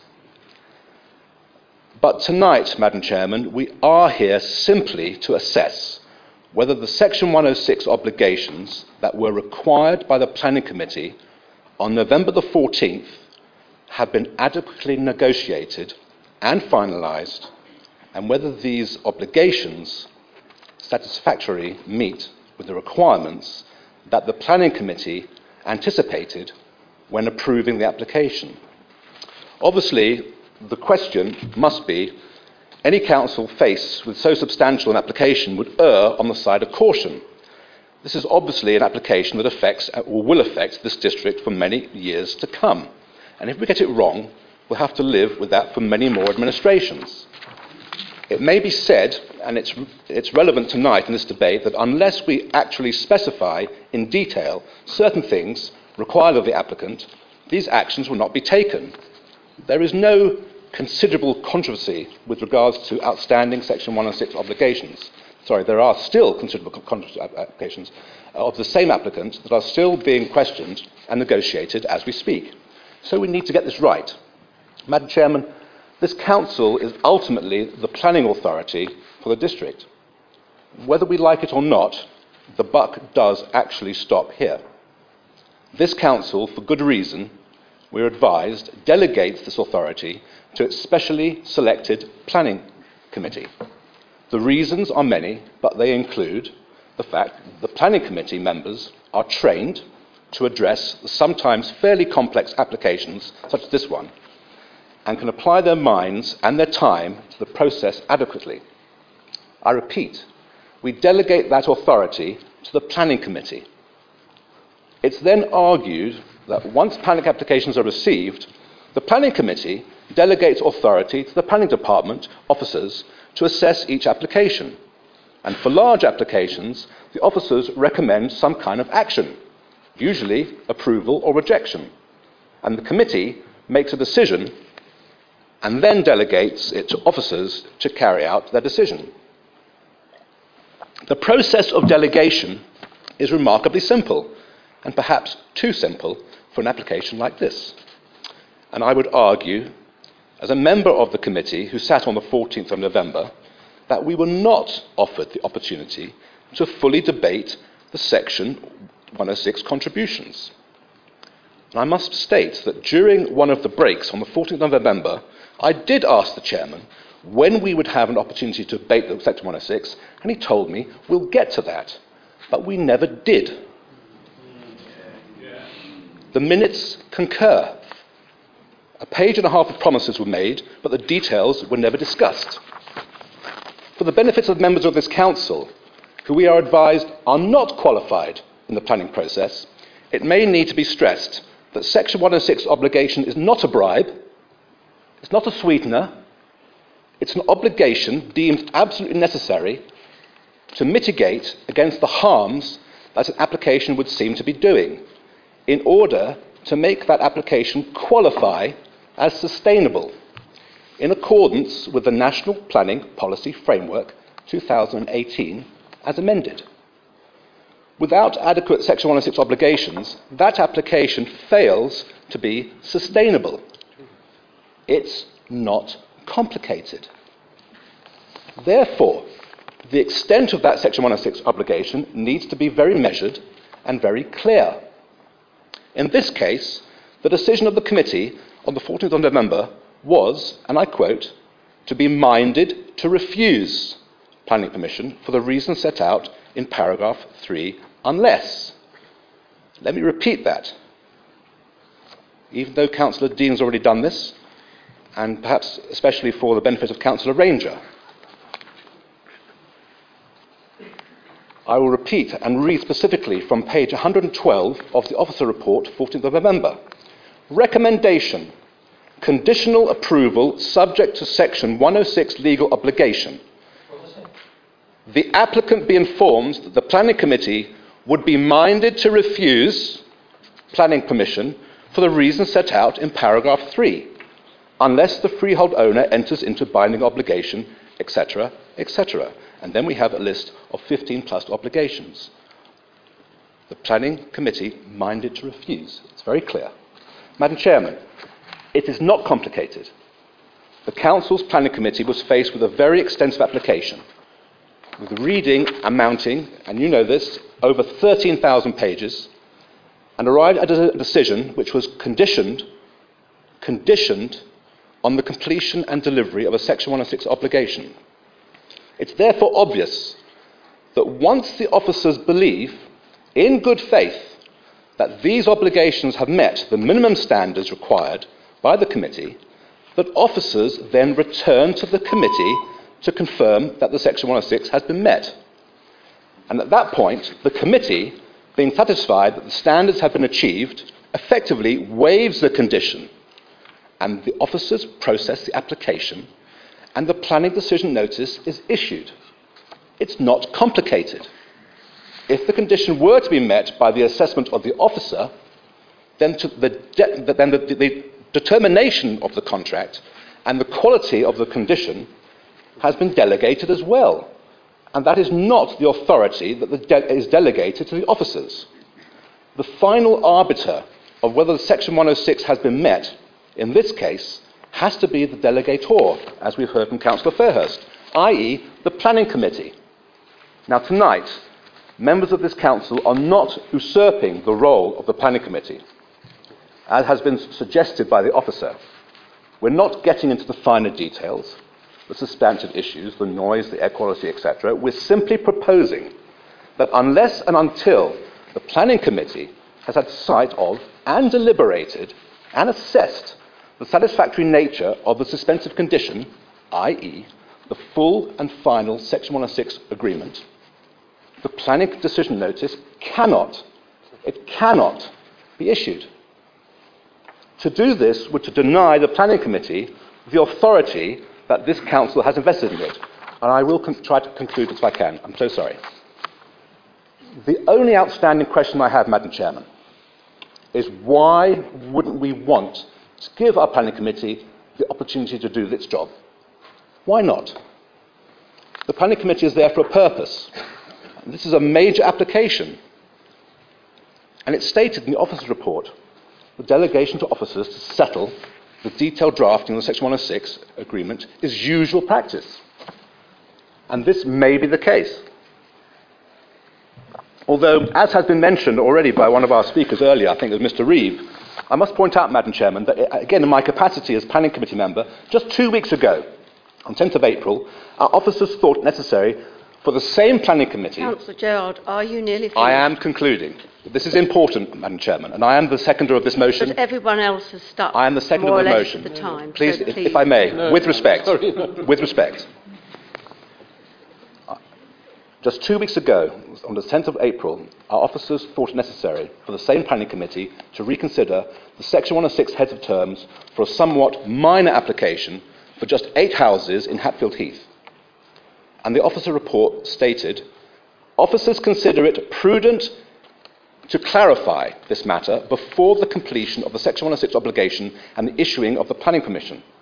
So we're not striking any new territory here, councillors, Madam Chairman. I would argue that if any application warrants prudence and clarification, then surely the biggest and most significant application that we have ever had before us certainly does. There can be no reason to rush the job, and I strongly advise councillors to retain the authority and stand up to our obligations here in this council and demand that we suspend the application until such time as the Section 106 has been assessed and found satisfactory by the Planning Committee. And therefore, as seconder for the motion, I urge fellow councillors to do the same. We have a duty, fellow councillors, a duty to protect the integrity of this council. Thank you.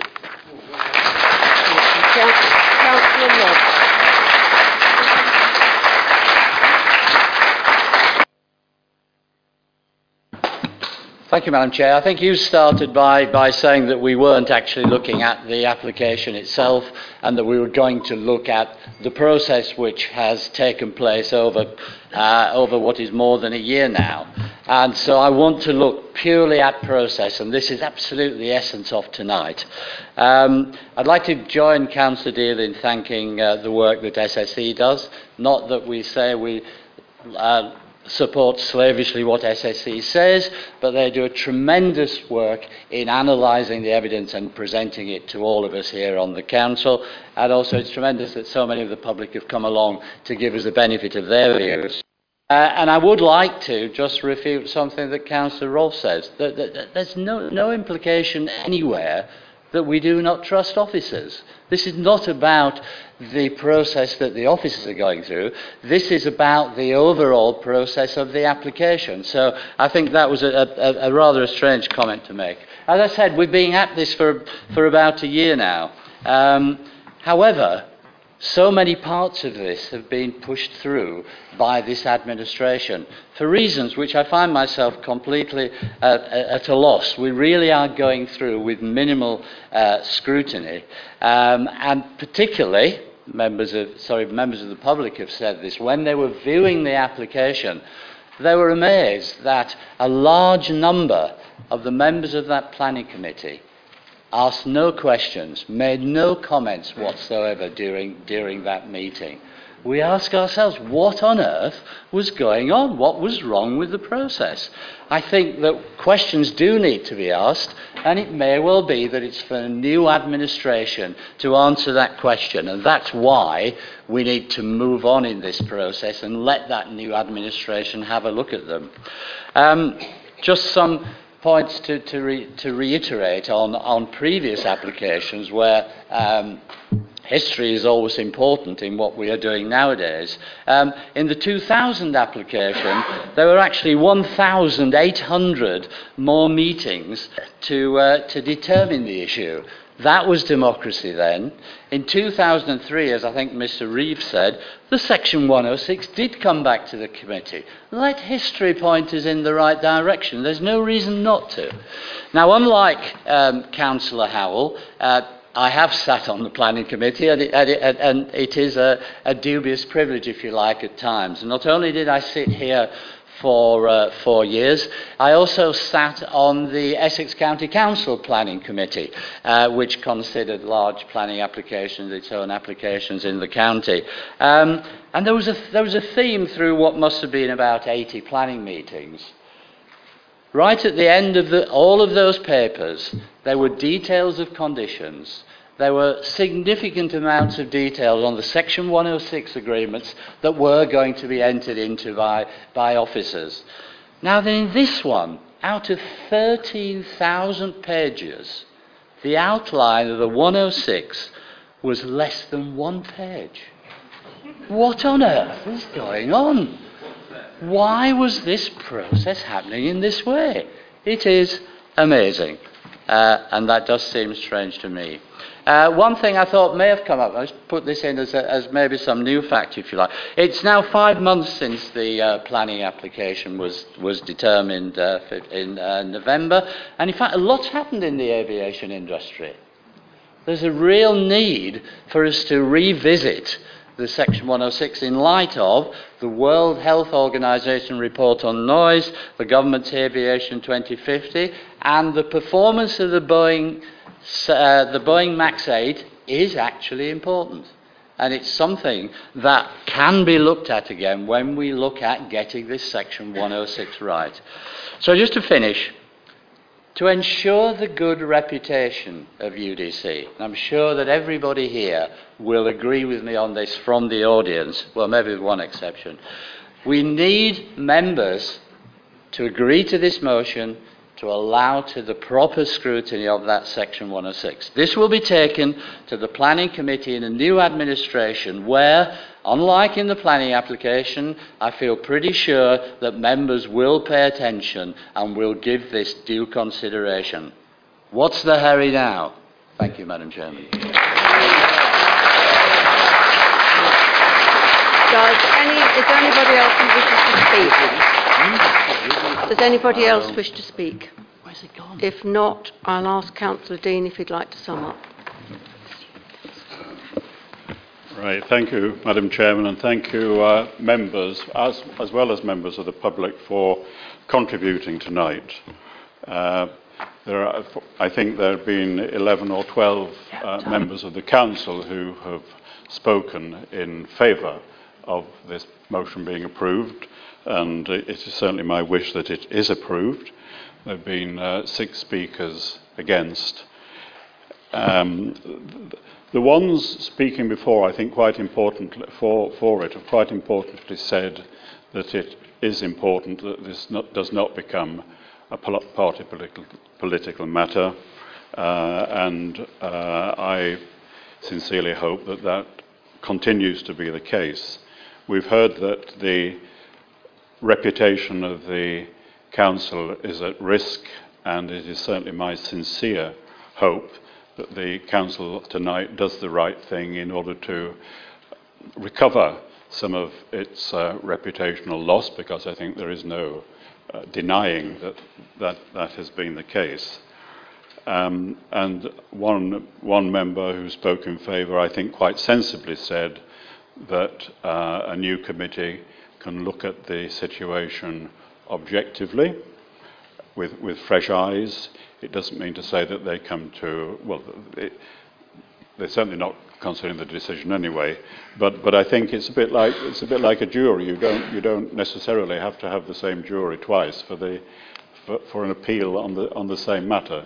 So I think the fact that members are elected members are rapidly able to appraise, themselves, apprise themselves of matters, I think, is no reason for saying you can't, as one member said, trust uh, a new planning committee to look at this unsatisfactory um, agreement. And I, I'm not going to repeat the matters, but it is quite clear to me, it's undeniable that there are matters within this uh, agreement that are not present that should be present, and there are other things which are unsatisfactory.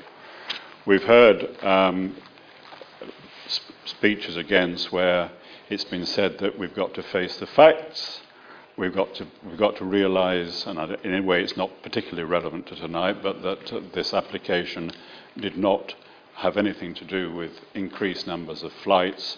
It jolly well did because the previous uh, cap on flights was not attainable without increasing the number of passengers. That's what the approval has done. And, and so the facts that we've been presented with tonight are false yeah. on, on that point on, and others, uh, which, which is unfortunate.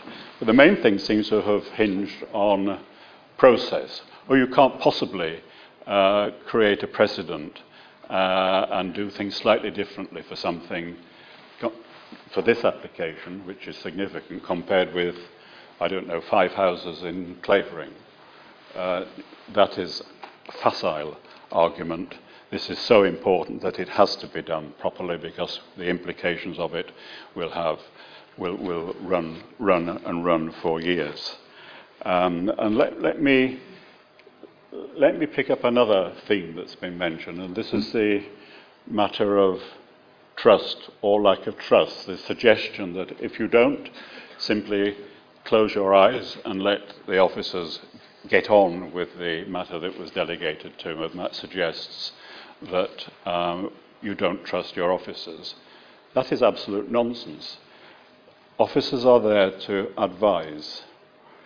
All the time they are there to advise.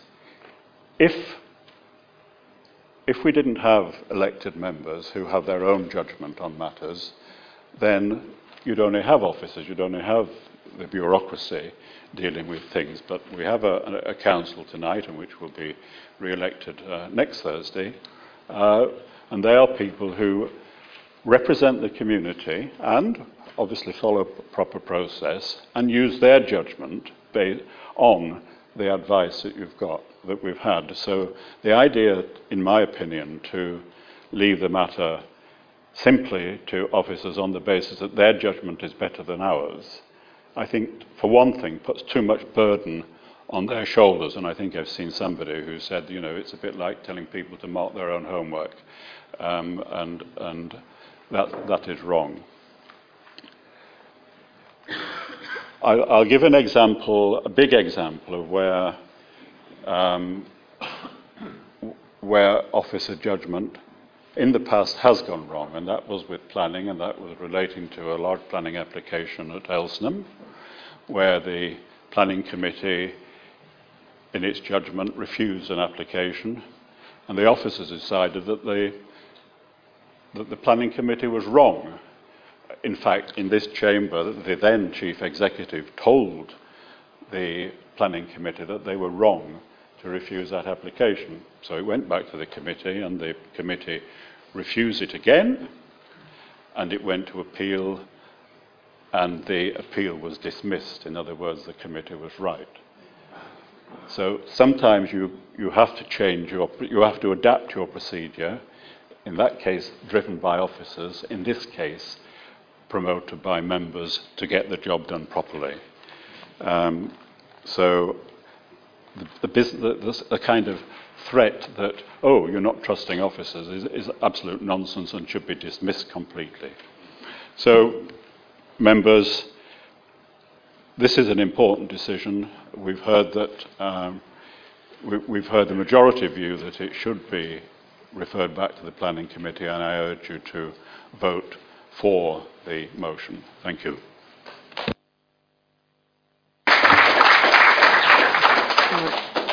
Right, thank you. A recorded vote has been requested, so I will ask Mr. Pugh if he could call out your name.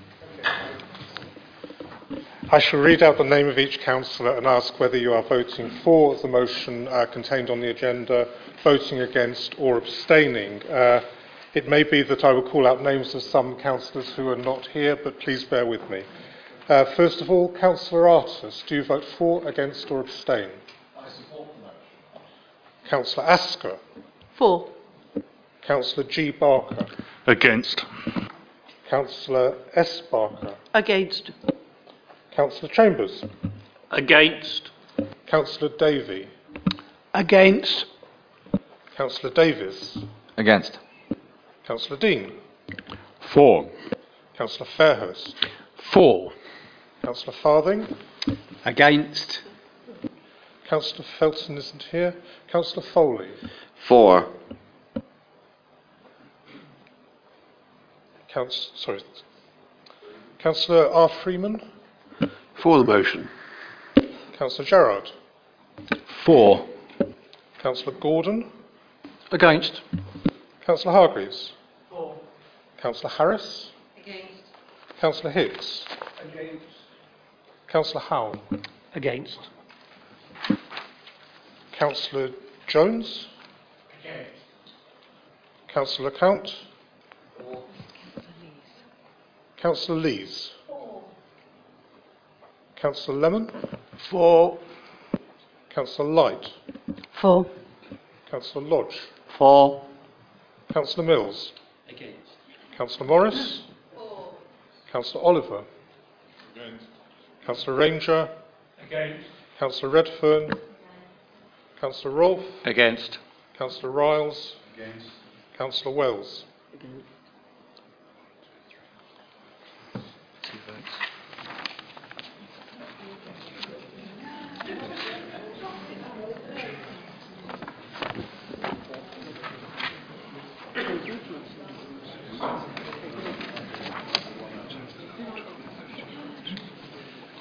Eighteen fifteen. Fif- Fifteen to eighteen defeated. Eighteen to forty. Oh yes, fil- sorry. So it's fourteen votes for, eighteen votes against. Okay, the, mo- the motion has fallen 14 votes um, for, 18 against. Uh, that concludes the business for this Madam evening. Chairman, I Thank have a very point of order. Um, it, it concerns a request for an extraordinary council meeting. I have here a form under section 3.1.5 uh, with a request for an additional council meeting. Uh, I will send that up to you while I read it out. Uh, we, the undersigned, request that you convene an extraordinary council meeting in accordance with Rule 3 of Council Procedure for the purpose of transacting the following business to instruct the chief executive and fellow officers not to issue a planning decision notice for planning application UTT 18 04604 until members have had an opportunity to review and obtain independent legal corroboration that the legal advice provided to officers, including the QC opinion referred to by the leader of the council on the 9th of April, confirms that the proposed section 106 agreement with Stansted Airport Limited fully complies with the resolution approved by the planning committee on the 14th of November 2018, such that officers are law lawfully empowered to conclude and seal that agreement without further reference to the Planning Committee. Thank you. Uh, I'm advised we don't have to deal with that tonight. We have just received that request. Sorry, could you repeat that? We note your request, but we don't. I beg your pardon. We note the request. We've received the request, but we can't or can't and don't have to deal with it tonight. It's not, as I said, it's not a matter of tonight's business. Could we hear from the legal officer on the process from here forward on this, bearing in mind that there's only a week of this council left? Thank you. Well, bearing in mind that this is the first that uh, we have heard of Council Lodge's proposition, we will receive the request and we will deal with it in the usual manner.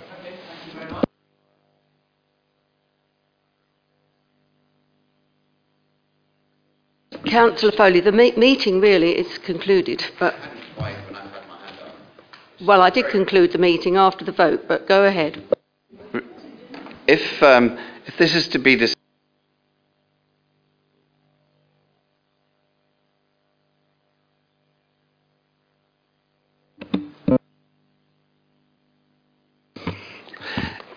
if this is to be taken forward in any way, can I ask uh, Mr. Pugh to give advice on the correct procedure so that it, we can follow this up? I'm happy to discuss this with any member outside this meeting. Thank you. Right, well, that does conclude tonight's business, so thank you.